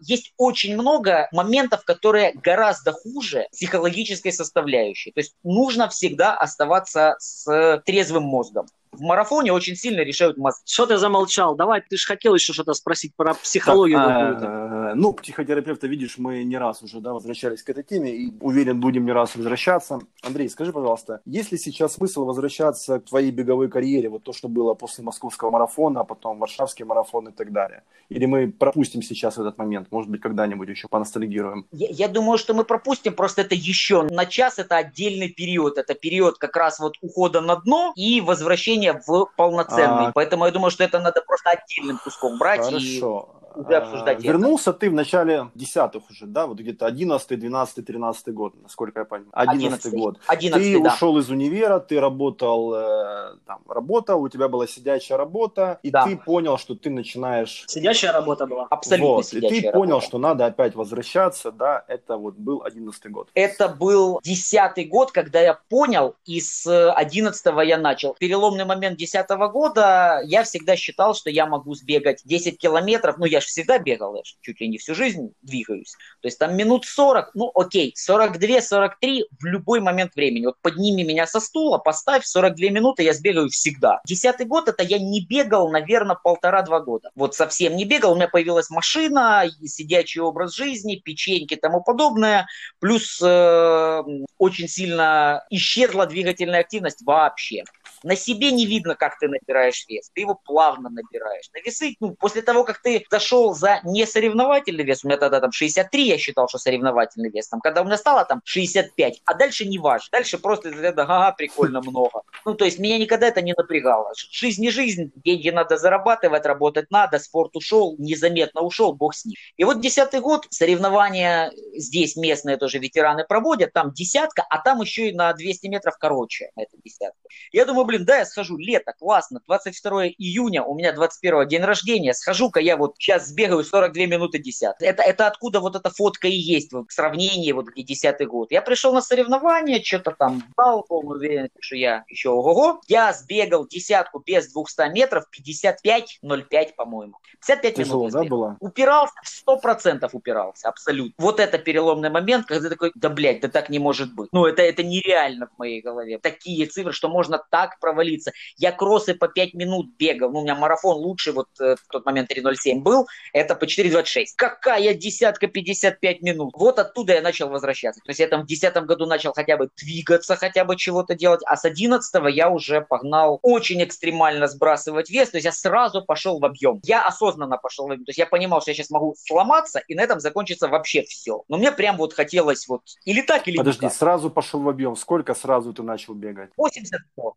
В 80 100 в неделю, да? неделю. То есть э, Это вот с того момента, там, где фотка, да, вот там, где вот этот мемчик, Да. да, ты делал. Да. И вот сразу ты начал набирать. Не, это был июнь 10 фотка. Мгм. А начал я в марте 11 Вес такой же был. То есть я побегал что-то осенью несколько там разиков. Зиму опять нахрен все прошло. Холодно. Да, все проскочило. И с 11 я начал двигаться. То есть я вот март, апрель, март начал двигаться сразу в объем. Можно даже посмотреть, у меня где-то есть там написаны все эти километражи. То есть у меня ведется вот все тренировки. У меня только 2001 года потерянные э, записи. Они в тетради были, где тетрадь не знаю. Все остальное есть в компе, все перенесено, Вот. все записано. То есть э, сразу пошел в объем, и очень тяжело. Тяжело, потому что ты по трассам, по которым ты когда-то бегал по 4.30 спокойно, ты по 6 еле двигаешься. Ну, как-то вот два месяца я проскочил, и дальше нормально. Оно быстро скинулось, килограмм 8 за два месяца, и тогда уже прямо нормально. Но мы не будем советовать нашим слушателям так делать. Так не надо делать 100%, я, ну, я осознанно нашел. То есть я, я не был готов к вот этому подходу, вот мы сейчас начнем плавно, на полгода разложим это, сбрасываем. Я, блядь, или, или возвращаюсь в бег, или не возвращаюсь. Вот это вот такой момент был тогда. Ну, получилось вернуться. Могло не получиться. Без да. травм тогда? Без травм. Без Думаю, травм. что тут сказывается все-таки твое спортивное прошлое, то, что ты постоянно занимался, ну, со школы, и тебе это очень сильно помогло. Да черт его знает. Мне что-то кажется, что вот этот момент, когда началась сидячая работа, вот там было профукано все. Вот абсолютно все. Все-таки люди с каким-то прошлым, как говорит Андрей, с бэкграундом, с какой-то базой, ну, им легче вернуться. И у тебя еще, еще, у тебя есть еще один огромный плюс. Это не такой уж и большой вес, потому что ты набрал там, грубо говоря, 10-15 килограммов, да? Не, не 15, ладно, 10 килограммов. А есть люди, которые набирают и 20, и 30, и 40 килограммов. Я весил 79. Ну, 60, ну, 79, ну да, чуть больше 15 килограммов там, плюс-минус. Давайте на вопрос Отлично. поотвечаю. Ты сейчас у Андрея дома, насколько я понимаю, да? Не, я В у него в офисе. офисе. Ага, отлично. У вас так хорошо, и вы там кофеек, наверное, попиваете, да? Или не кофеек? Чаек, чаек московский. Да, кстати, вот это тоже новый мемчик будет. э, Прущий чаек московский. Знаю, благодаря Андрею. Возможно. Так. Обязательно вы сейчас не удивляйтесь, я буду вспоминать Годуна, у нас тоже тут местный локальный мем. Туда я вернулся из Киева, я тут приболел, заразил Савиновскую, мою девушку, и как-то ей тут захотелось, не знаю, или кашлянуть, или порыгать, и я как раз ее пугал тем, что отдам ее Годуну на перевоспитание. И как раз, когда она там решила порыгать или кашлянуть, у нее вот это получилось, там, Годун! И все, мы тут теперь ходим и вспоминаем Годуна постоянно. Там на, в историях где-то, ну и вообще как бы при записи подкаста. Поэтому не удивляйтесь, я буду вспоминать теперь Годуна. И еще, да, повторюсь, я заказал икону с ликом. Женя, привет. Зачем? Если, если хотите, мы начнем ее продавать. Франшизу А зачем тебе эта икона? Ты что, будешь перед Э, каждым стартом к ней перед- прикладываться? Передергивать буду, да-да-да. А, вообще супер. Вот мы поговорили про марафон, да? То есть Да. про сходы. Ты вот рассказал, что у тебя было три схода. Да. Давай тогда вот э, очертим те моменты, которые Когда надо сходить. э, не то, что надо сходить, просто Надо. надо, вот э, человеку, который впервые бежит марафон, и он вот по вот, вот этим вот триггерам понимает, что вот все пиздец. Окей, да, давай сразу очертим. Я так думаю. Это не значит, что это правда, что вот только так должно быть. У меня эти критерии очень четко выстроены. Первое. Если вы бежите марафон, и ваша цель преодолеть марафон, просто преодолеть, у вас нет никаких планов по времени. Просто преодолеть марафон. Не надо сходить. Вы вышли его преодолевать, преодолевайте. Любой здоровый человек может преодолеть марафон. Время, ключевое слово. Какое время, как ты считаешь? Ну, Контрольное. здоровый человек. Какое время? контрольная. Сколько заложено вот 6 часов на марафон? Э, У меня есть примеры людей, которые никогда не бегали, бежали марафон там 4.30, 4.20, 4.10. Просто вот ни с чего, абсолютно ни с чего. Просто При этом нормально они страдают или нет? страдают. Странно не страдать на марафоне, к которому ты не готовишься как к марафону. У меня есть масса примеров, знакомые там, опять же, там с наше интернет-сообщество у- украинское, лютое, да, беговое. Когда люди регулярно, раз за разом регистрируются на марафоны, и, как ты говоришь, они его преодолевают там за пять с половиной часов, за шесть, они постоянно травмируются, им тяжело, они страдают, но раз за разом регистрируются на марафоны и преодолевают эти марафоны за пять с половиной. При этом страдают все, страдают организаторы, да, потому что эти люди бегут в, в замыкающими в этих всех колоннах, страдают организаторы, потому что они уже там на великах подъезжают или на скорых автомобилях, да, вот этих вот, типа, ребята, давайте уже, да ну его нахер этот марафон. Они, не, я сейчас преодолею, вот еще там буквально два часа, и я преодолею. Страдают волонтеры, которые стоят, э, там, ждут, мерзнут, тоже страдают. Страдают болельщики, которые, да, приехали, собственно, поддержать. Страдают родственники. Короче, страдают все. Вот практически об этом я и говорю. Но опять же, если это вкладывается в контрольное время, никто не страдает. Э, В том же Берлине до 6 часов абсолютно одинаковая толпа. Вот, вот просто все время бежит толпа. Я вот примерно к этой мысли и веду. Если вы вышли преодолеть марафон, а, вы его преодолеваете один раз, вы себе закрываете галочку, дальше вы либо готовитесь к марафону, либо нахер это надо каждый раз его преодолевать. Я понимаю желание один раз в своей жизни сделать классический олимпийский марафон. 42 километра, вот И потом гордиться собой. да, да, входить в 1% населения, которые преодолели марафон. Вот э, грек умер, а я нет. Вот. Ну тут как бы ты так не говори, потому что случаи разные бывают. Ну, тут да. Поэтому я говорю про здоровых людей, кстати. Вот, это момент, э, если ты бежишь не на время, а просто преодолеть. Если ты бежишь каждый раз не на время, а просто преодолеть, я не понимаю, зачем ты это делаешь. Ну, то есть, я понимаю, зачем бежать 6 мейджеров не на время. Там действительно есть э, ради чего бежать. Там атмосфера нечеловеческая абсолютно. Просто люди бегают с камерой там за 4 часа ради процесса всего этого. Там шестереночку добить. Э, Да, в том числе. Вот. Теперь, когда надо сходить, вы планировали какое-то время, вы готовились на это время, у вас что-то в подготовке пошло не так, вы заболели. Это очень частая практика, когда в пике формы, вот организм на грани на грани, иммунитет просевший, вы за две недели до старта заболели. Что дальше происходит? 90% говорит, не-не-не, сейчас, сейчас, сейчас, сейчас все пройдет, сейчас все пройдет, все будет Мгм. классно. Он выходит на марафон, не классно. Бежит он, например, с пульсометром, знает, что он бегает на пульсе 160 марафоны, предположим, а тут у него 170 первых километров. Не надо себя насиловать. То есть вы понимаете, что вам стало тяжело там на 15 километре, очень тяжело. Не надо себя насиловать, если вы после болезни. Вообще плохая идея бежать марафон после болезни. Есть на каждый пример есть антипример, когда, а вот после болезни марафон классно зашел. Есть, но их меньше, гораздо меньше, чем примеров, когда люди вылетали очень надолго. Второй момент, вы бежите, и у вас что-то заболело, и оно усиливается по ходу бега. У вас заболело колено, предположим.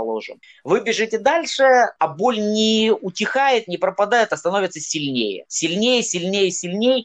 Это знак, что надо заканчивать. Это слишком может плохо все закончиться. Третий момент – это на жаркие старты больше, когда вы начинаете теряться, терять, терять координацию. Когда у вас вот просто в какой-то... Вы, вы какие-то моменты не можете вспомнить, как вы здесь оказались. Это секундное буквально. Вы как-то пункт питания неожиданно пробежали и не заметили, как вы его пробежали. Бежали по краю дороги, вдруг вы у другого края дороги. Это кажется немножко фантастикой, но это вот реальные моменты, когда там жарко. Вот все знакомые, кто когда-то терял сознание на марафонах, кто уходил в кусты, это вот падал, просто падал. Все рассказывают, что нету переходящего момента, что ты бежишь, тебе становится плохо, темнеет в глазах. Нет, у всех рассказывают, что ты бежишь, бежишь, бежишь, думаешь, надо ускоряться, и ты в скорой подкапельне. То есть вот нужно понимать, что вот этот момент, он не придет плавно, он в секунду наступит. И, ну, есть же примеры, когда людей не находили долгое время, которые в кусты куда-то упали. То есть... Это ты, э... ты, сейчас, ты сейчас про Куяльник, да? Сейчас да, вот, да, про, да, про последний да, пример. Да. То есть не думайте, что оно очень плавно нагребет. Нагребает резко, и вы этого не заметите. То есть э, нужно понимать, что здоровье вам дороже. Если вы сойдете на одном марафоне, восстановитесь, подготовитесь и побежите следующий, это гораздо менее болезненно, чем любой ценой попытаться закончить это и не показать время, которое вы хотели показать, и загнать себя в яму на несколько месяцев. А бывают случаи, что и до того, что люди завязывают с бегом. Потому что в яме очень больно. Чем, чем выше у вас результат, тем больнее попадать в яму. Тем труднее потом оттуда вылезти. Психологически очень сложно вылезти. Привет, Но психотерапевт. Я бы еще хотел сказать такую аналогию, это как в боксе, когда человеку просто выключают свет. Ну, то есть вот, боксировали, боксировали, потом тебе прилетело, и все. И потом ты уже просто смотришь в потолок. Да, примерно так же, да. То есть нет вот этого, как ты говоришь, проходящего момента, что вот стоит какой-то парень, да, с плакатиком, ну, ну на нем написано «Сейчас тебе поплохеет». Да, да,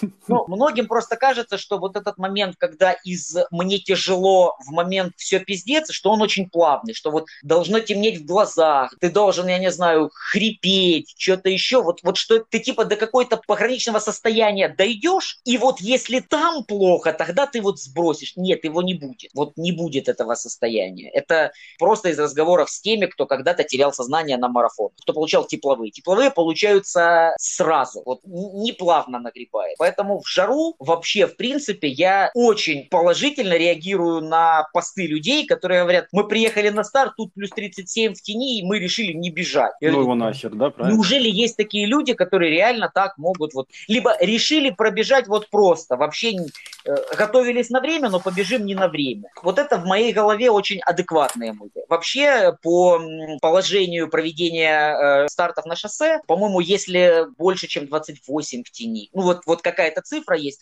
рекомендуется отменять марафон, либо сокращать дистанцию, тридцатку проводить вместо марафона. Но так никто не делает, потому что у нас все должны... Преодолевать. Да, да, да. Это же геройство, все. Э, вот. Поэтому проводятся марафоны в любую погоду практически. Но есть такая рекомендация, она прописана, она написана в положении о проведении стартов. А какие еще маркеры, на, на твой взгляд, что Чай нужно сходить? в пунктах питания. Я думаю, да. что усиливающаяся травма, болезнь и э, тепловые удары. Вот это в моем понимании. То есть, если вы просто бежите и мучаете себя, как вам тяжело, как, как все плохо, а у вас все в порядке на самом деле, там и по пульсам, и по готовности, и по всему. Опять же, зачем вы занимаетесь э, тем видом спорта, который вам не нравится? Марафоны нужно любить. Если вы себя уговариваете бежать марафон, нахер вы их бегаете. Есть очень много других видов спорта, есть очень много других дистанций. Тоже у меня есть примеры людей, которые вот первого километра мучения, ради чего я не понимаю. Этот бег на длинные дистанции надо любить. Может, у человека садомаза, он привык к самоистязанию. Не знаю. То есть я, я понимаю этот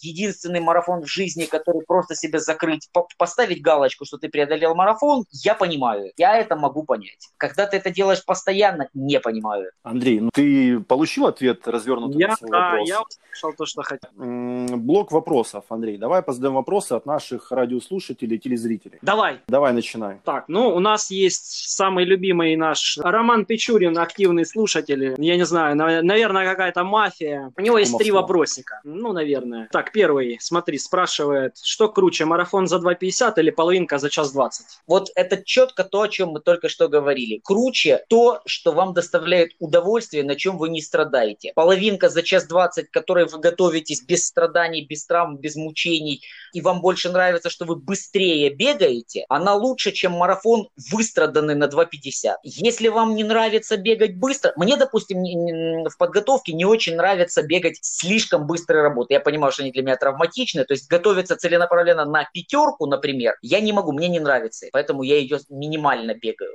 Если человеку больше нравится бегать объемы, э, готовиться к марафону и по 4 минуты катить марафон там на 2.49, а на час 20 половинка это мучение, это начинается переступание через себя, все работы в напряг, все тренировки в напряг, тогда круче марафон за 2.50. Это абсолютно разные вещи, это индивидуально для каждого человека. Кому-то круче трейл, в котором в принципе нет критерия временного, там есть эти баллы ИТРА, кому-то круче просто преодоление трейла, кому-то круче преодоление триатлона, это нельзя сравнивать, это очень индивидуальный параметр для каждого человека. То, что вам доставляет удовольствие, то круче. Второй вопрос. Скоро зима, и как себя мотивировать бегать в холод и слякоть? Я не очень верю в мотивацию, как в термин. Что такое мотивация? Вам либо нравится заниматься бегом, либо не нравится. Вам либо нравится процесс, либо не нравится. Если вы бегаете ради того, чтобы показать результат на соревнованиях, предположим, вот в апреле вы хотите пробежать марафон 2.50, но все эти тренировки, вы на них выходите просто как на каторгу. Не занимайтесь этим. Найдите вид спорта, который вам нравится. Не может быть такого, что результат будет доставлять удовольствие без процесса. Мотивация – это в моей голове, это вам нравится или не нравится этим заниматься. Если вам нравится этим заниматься, у вас всегда есть мотивация. У вас есть цель, вы понимаете, зачем. Вам нравится, как вы бежите. Вам нравится, что вы делаете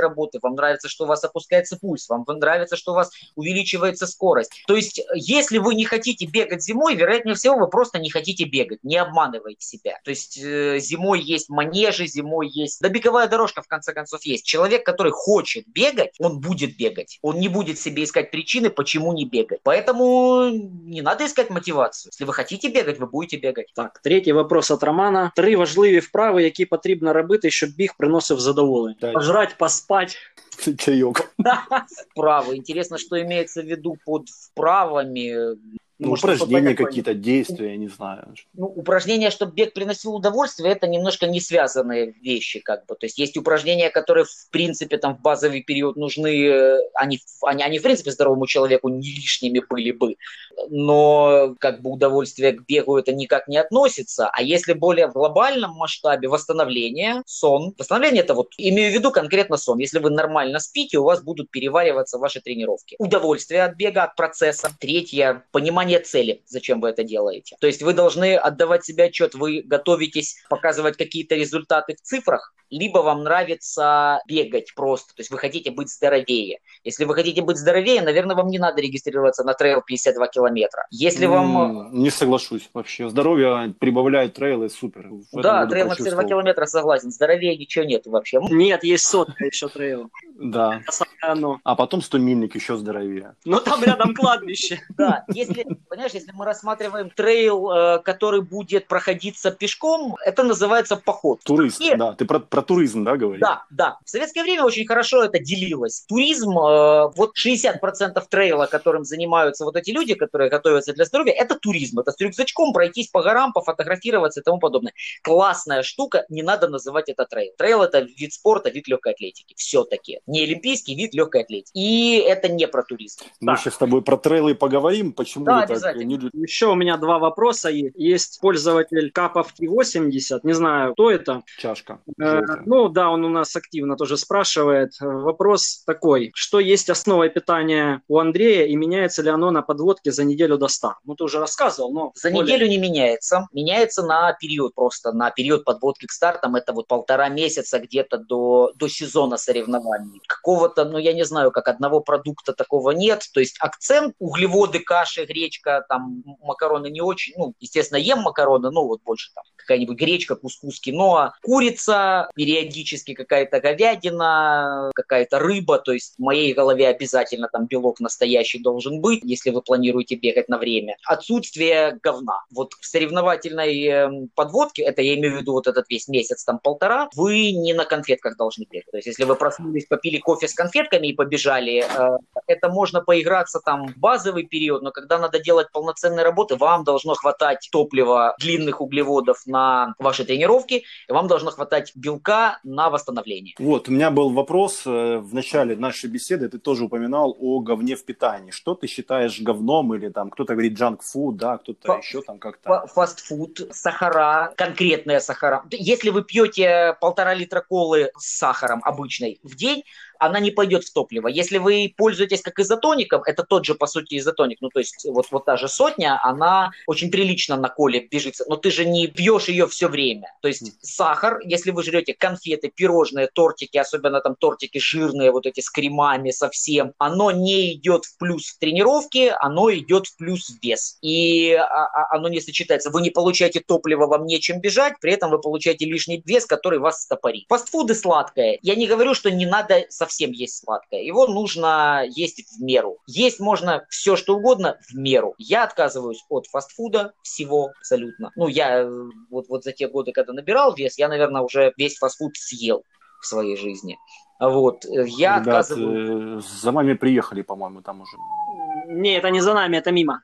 Да, так, да, ну, Андрей. Он ответил тебе на твой вопрос? Вопрос еще, еще раз по поводу колы хочу спросить. То есть, если ты постоянно пьешь колу, это не норм. Но если ты выпиваешь колу перед забегом, либо на забеге на каком-то, это норм. На забеге, это норм. Да. Это норм. Кола, да, кола это точно такой же изотоник, э, как э, специализированный там Powerade, допустим, или там ну, ну трендовский какой-то. Э, с единственной разницей, в ней больше сахара. То есть э, на, на ноги боги есть э, статья про изотоники, там они сравнивают. В коле многовато сахара, то есть оно, оно все не усваивается. Вот они многовато. Там прямо четко приведено, сколько усваивается во время бега, сколько не усваивается. То есть вот в ней много. В изотониках есть еще там минералы какие-то, они, они более полезны.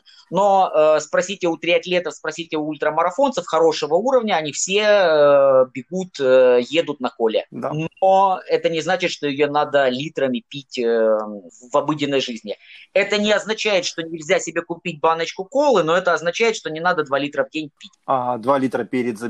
Обоссышься. И обосрешься. А куда на забег тогда? Если 2 литра колы перед забегом, куда бежать уже? Это нормально бежать. Ну, я себе не представлю такого, нет. Так, Следующий вопрос, Андрей. Да. Значит, Виталий Чуян спрашивает, какая цель в беге на 21 год? А я не оригинальный буду выжить. Ну, ну какая цель? Ну, цель, цель, чтобы был 21 год, чтобы, чтобы была весна беговая. Андрей, ну, э, давай по поводу 21 года мы поговорим с тобой в следующие выходные. У нас там тоже есть куча да, вопросов, в том числе по поводу планов и беговых, и планов как организатора. Да, без проблем. У меня идея та же, что я набираю форму на цикл на апрель. Вот э, мой набор формы означает, что я готов бежать половинку марафон в любой момент, там, две работы, сделав на это, и можно стартовать какие-то какие-то там десятки. Общая подводка на апрель. То есть ты все-таки что-то знаешь, и, возможно, у нас будет киевский полумарафон. Я надеюсь на заграницу, я надеюсь на какие-то старты. То есть я, я надеюсь стартовать в Турции 7 марта в Анталии, там, где я бежал. То есть я надеюсь, что я буду в Турции на сборах, и там же стартану, потому что Турция старты проводит. Э, завтра стамбульский марафон будет. Да, да. На прошлых да. выходных Белек э, триатлон был. Они был. проводят старты. Сегодня был старт в Болгарии. Очень много наших украинцев бежало в Варне сегодня. Варна, да, да, да. Вот, поэтому... наша с Одессы пятая прибежала. Вот, девочка. Валя Килярская вторая на полумарафоне, э, Наташа Семенович бежала четвертой на отметке 26 километров на марафоне, на 2.43 бежала, надо посмотреть протокол окончательно. А Богдан Семенович э, выиграл полумарафон час пять. Тогда, ну, какие-то вопросы мы но мы оставим их на следующий выпуск. Так, Колодюля За сколько Дмитрий Поживилов выбегает 42? За сколько выбегает, за, за сколько выбегает до чего? До старта? Ну, я не знаю, вот Каладюля, какой, если какой... я правильно прочитал. Давай, вопрос... я знаю Юлю, давай предположим, что это вопрос, какое лучшее время у Димы. Э, лучшее время у Димы 2.21 с секундами, 2.21.30. Он выполнил мастера спорта э, в Питере, он очень долго готовился на этот марафон, он выполнил там э, мастера, ему его не присвоили, потому что у нас есть бюрократическая хуйня э, в стране. Русский, поэтому... да, вот то, что... Ладно, молчу. А? Не-не, молчу, молчу. Вот, то есть у нас есть э, именно бюрократически очень много вопросов в системе, но по мастеру фактически он бежал. 2.22 это норматив мастера спорта, 2.21 у него лучшее время. То есть фактически он сбегал, а юридически да, нет. Да, да, да, да. Так, следующий вопрос. Оленка Болоцких, правильно, тоже ваша харьковская девочка. Да, да. А, спрашивают, когда у тебя свадьба? Блять, Оля. Ну, пиздец. Андрей, отвечай, пожалуйста, на поставленный э, вопрос. Не планируется, очень долго не планируется. Просто... Оля расстроилась. Оля сама почти замужем. Ладно, я промолчу. Мы стараемся, конечно, не, не спрашивать о личной жизни наших гостей. Не так. стремлюсь к свадьбам, не стремлюсь к каким-то там, серьезным отношениям сейчас, дайте чуть-чуть побегать, пока еще есть возможность. То есть очень, ты свободен, очень... свободен, да, если что? Абсолютно, да. Мне очень сам процесс вот этой жизни нравится. Я хочу ее еще успеть зацепить чуть-чуть. Джули, Джули тоже ваша Харьковская, спрашивает, как локдаун повлиял на забеги оргов и бегунов, но предлагает этот вопрос на следующий раз отодвинуть по поводу да, всего происходящего. Да, не вопрос, да. Альтер-эго, наш Александр из Днепра, из э, МК Ранок, спрашивает по поводу тестирования бегунов. Как относишься вкратце? И по поводу тестирования у нас будет отдельный тоже развернутый выпуск. Нужно, не нужно для любителей? Тестирование имеется в виду пульсовые зоны? Или, да, или функциональное тестирование, а, это МПК, значит, пульсовые зоны, да. Да, недавно мы эту тему тоже как раз вот с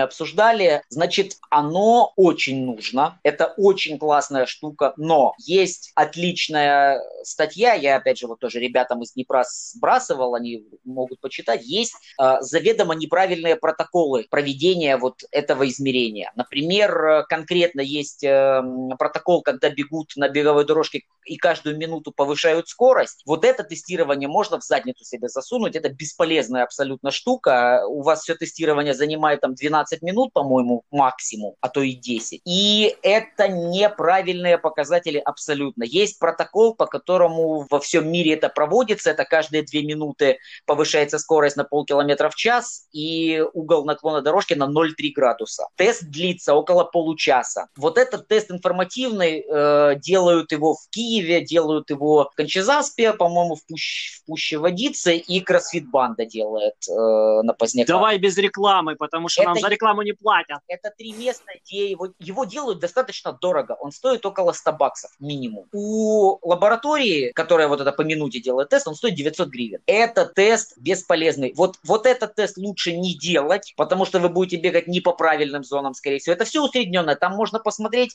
особенно для людей, которые бегут, ну, допустим, быстрее там трех часов марафон, быстрее там 42 минут десятку. Вот там уже мимо, там уже очень сильно мимо. Тем, кто бежит там 4,5 часа, оно может как-то попасть в зоны, но тоже есть вопросы. То есть есть конкретно статья, я опять же не знаю там ссылку, как на нее скинуть, мы можем вернуться. Ну скинешь мне, я прикреплю. Да, вот можешь прикрепить. Очень хорошая, я считаю, на эту тему э, статья, какие протоколы можно считать правильными, какие неправильными. Это московская лаборатория, которая делает вот эти тесты, именно большой, там 20 пунктов, когда тест надо считать плохим. Okay. Вот. А в целом это очень нужная вещь, потому что вы узнаете свои зоны, вы понимаете, в каких зонах э, вы бегаете. Но опять же, если у вас есть тренер, который в этом понимает, это плюс. Если вы сами себе сделали и такие, ха, прикольно, и буду бегать дальше так же, как бегал, ну, вы просто выбросили бабки. Но это очень информативная вещь, это очень нужная вещь, э, если вы действительно тренируетесь. Ты делал? Как, как часто? Как часто, э, как ты считаешь, стоит делать? Если есть возможность э, раз в полгода заходы на циклы, то есть вот вы, допустим, базовый период прошли, по себе скажу,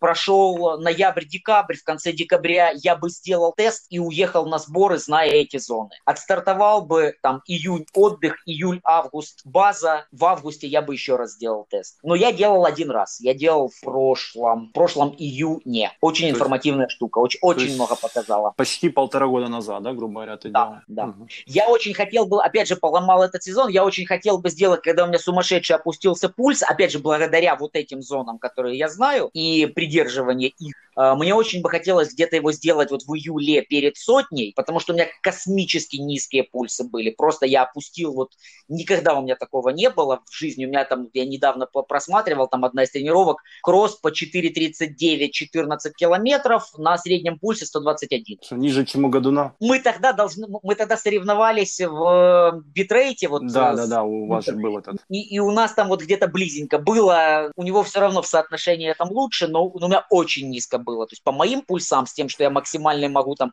разогнать выше, очень низко опускались. Вот тогда было бы очень интересно сделать еще раз, но некогда было перед сотней а после сотни уже нечего делать. Ну, опять же, вот, да, как ты там называешь низкопульсный гадун, э, ну, это же особенность организма, да, там низкое давление, низкий пульс. Именно, именно это имею в виду. Гадун на таком пульсе бегает, в принципе, постоянно, это его нормальный пульс, а у меня в процессе тренировок это спустился пульс, у меня такого никогда не было. Это именно процессом тренировок пришло. То есть вот, если у тебя этот пульс всегда, это одно, он такой у тебя биологический, в принципе. Если ты к этому пульсу пришел тренировками, то надо еще раз делать у тебя зоны сдвигаются. Ну и это, это хорошо, напомним нашим слушателям, что низкий пульс во время тренировок, низкий пульс в состоянии покоя, это есть хорошо, это показатель там хорошей формы, правильно я понял? В 90% случаев. Окей.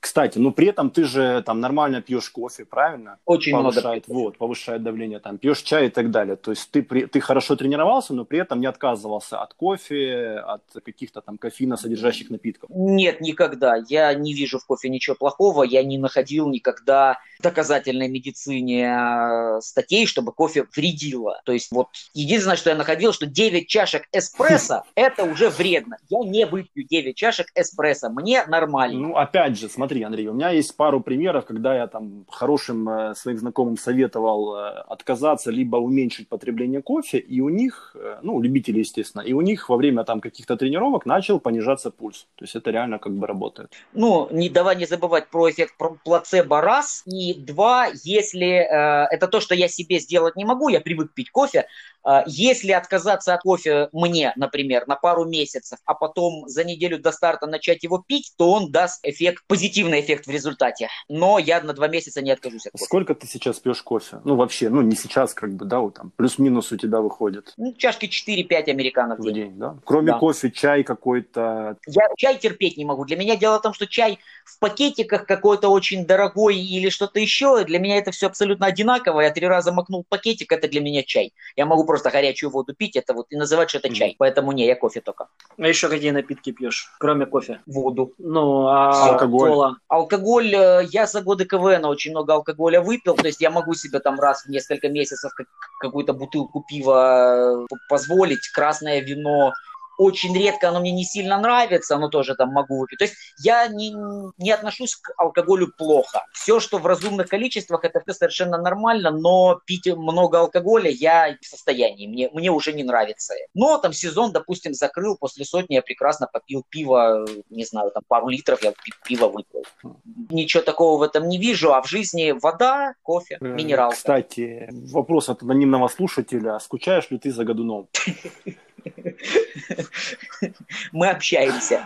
Как часто вы общаетесь? Часто. Это очень радует. Так, следующий вопрос. Александр, опять же, из. А, планирует э, ли ехать на сборы зимой-весной 2021 года? Если да, то куда? Ты говорил, что ты собираешься в Турции. Еще, да. Опять же, предлагаю по поводу сборов тоже вот отдельным там, да, ты расскажешь, как ты ездил. Куском сделать. Да, да раз... мы, мы можем, в принципе, про, про сбор это, но я, я на вопрос э, отвечу. У нас сейчас открыта только Турция и Украина внутри. Внутри Украины ехать некуда, в Карпатах ничего хорошего нету. Подожди, а Беларусь? А что там делать? Где там гор нет? Ты что? Ладно, это шутка. Я планирую месяца на два-два с половиной умотать э, с декабря-января и надолго. Так, э, Ванник Алекс, есть такой юзер, когда Стронг Ран Днепр? Походу опять... Не а, знаю, мне почему... Онлайн, да, наверное? Да, да. Э, мне почему-то кажется, что сейчас вот все-таки какие-то старты прошли, какие-то даже более-менее там крупные проскочили, да тот же э, Киев, Визейр, который вроде бы онлайн, но, но люди-то живьем пришли, пробежали. Мне кажется, что сейчас неимоверно люди заебались от онлайнов, они сейчас не сильно кому-то нужны в данном моменте. Я думаю, что э, я зимний сделаю какой-нибудь стронгран, вот сейчас мы там уйдем на, на карантин и на вот эту всю херню, Дичь. сезон сейчас все закрывают. Мне, мне просто кажется, что сейчас, вот именно сейчас, в данный момент, люди постартовали, хоть чуть-чуть, но что-то они по форме вылили, и э, он не сильно зайдет. То есть достаточно накладно проводить э, вот эти онлайн стронграны, они не плюсовые. Ну, не плюсовые они. То есть они дают там аренду погасить только мне вот офиса и все. А проведение, если там меньше скольки-то человек, то они очень нерентабельные становятся. Я думаю, что будет зимний онлайн стронгран вот везде, ну, декабрь. Тем не менее, сейчас продолжается вот этот ваш какой-то там королевский, да, стронгран, где победители... Чемпионский, вот, да. Где победители да. до сих пор, там Пичуин рассказывал, что ему остался там Харьков, Днепр. То есть э, люди еще пытаются куда-то ездить и где-то бегать, какие-то участки. Это очень добровольная штука, она интересна. То есть вот сегодня э, закрыл Макс Евлев все участки, 10 участков в шести городах, но это чемпионов, призеров каждого города Стронгов бросили туда э, бесплатно. То есть собрать вот на эту тусню, условно говоря, за взносы мало реально. Там есть люди, которые за взносы в этом, и они участвуют, очень активно участвуют. Но, в принципе, это именно такая тусня для призеров. Вот, а давайте поиграемся в такое. Там закроют его, я так понимаю, 5, 6, 7 девочек и пару мальчиков, и все. Из э, 35 человек, которые там. Так, э, следующий вопрос. Опять же, Рома П, наш любимый э, із МК Ранок, питає, Андрюха, плануєш десь поїхати на збори? Куди б порадив поїхати, щоб зимою в літо? Ну і передає всім трейл пацани, як, як звично. Ну, отвечал уже да. в Турцию. Предлагаю ему поехать со мной, э, тем более, что он у меня тренируется. То есть, как бы прямо... Вот, а теперь... Условия отличные. Условия отличные. Ну, говори. Э, теперь как раз вот в тему, да, ты, ты предлагаешь поехать ему с тобой, и как раз же наш любимый Женя Г который сейчас живет в Киеве, а сам из Харькова, он спрашивает, почему не организовываешь выезды для любителей за деньги? И такой смайлик. Да, а мы это обсуждали как раз находясь в Турции, потому что, сейчас объясню. Значит, есть условия там вот этого отеля, который там когда-то ребята наши профики договорились, там шикарные условия, там шикарная локация, все здорово, но во-первых, если я вывожу группу туда, то вот мы, допустим, живем в трехкомнатном люксе, нас шесть человек или там четыре человека, там я в комнате живу, там Женя в комнате живет, и там Паша с Валей в третьей комнате. Готовим мы в общей гостиной вместе. Когда ты начинаешь собирать группу любителей, один хочет поехать, чтобы там был all-inclusive, вот, вот это говно. Другой хочет э, жить сам. Третий хочет, чтобы вот э, жить, но не с этим человеком, с которым его поселили, э, потому что тот ложится спать в 4, и он хочет тусить, а человек приехал тренироваться и тому подобное. Я пока хочу там тренироваться. Я не против помочь людям поехать туда, там, свести, помочь договориться, но организованно устраивать э, как сбор я пока не готов. То есть своих, кого я тренирую, я бы с удовольствием туда вывез. Э, мы все друг друга знаем, мы все спокойно там можем тренироваться. Но сводить кучу незнакомых людей в одной этой локации и связывать их тренировками я не готов. Просто по бытовым причинам, вот именно как кто с кем уживется. Спасибо за ответ. А, кстати, вот опять же плавно переходим тогда. У тебя сейчас есть люди, которых ты тренируешь. Слышал краем уха, что у тебя запускается или уже запустилась какая-то новая платформа для онлайн-тренировок. А, у Ньюрана. У Ньюрана, в которой я конкретно задействован в этом проекте. Да, Ньюран тренинг называется. Минутка рекламы. Ну, будет на следующей неделе очень большой пост э, от меня на тему тренируемых, те, те кого я тренировал, он, он доготавливается, скажем так, этот пост, статья, отчет, вот, и будет э, информация, собственно, про платформу, она запущена вот 1 ноября уже, и тоже будет о ней максимум информации в течение этого месяца, будем показывать. Платформа, которая сводит э, тренеров и учеников. Ну, это типа Строфилова, да, вот этой платформы, там, S10 раз. Это франшиза. Окей, тогда предлагаю на этом наш выпуск завершать, встретиться в следующие выходные и поговорить на те темы, на которые мы еще не успели поговорить. Да, как раз вы прочитаете статью про моих учеников, и можно будет что-то говорить, обсуждать и тому Ну, у нас еще, у нас, да, еще куча вопросов, кроме твоих учеников еще осталось. Я думаю, минимум, короче, не будем загадывать. Андрей, спасибо тебе огромное. Да, вам спасибо. Э, Очень понравилось. Спасибо. Пока.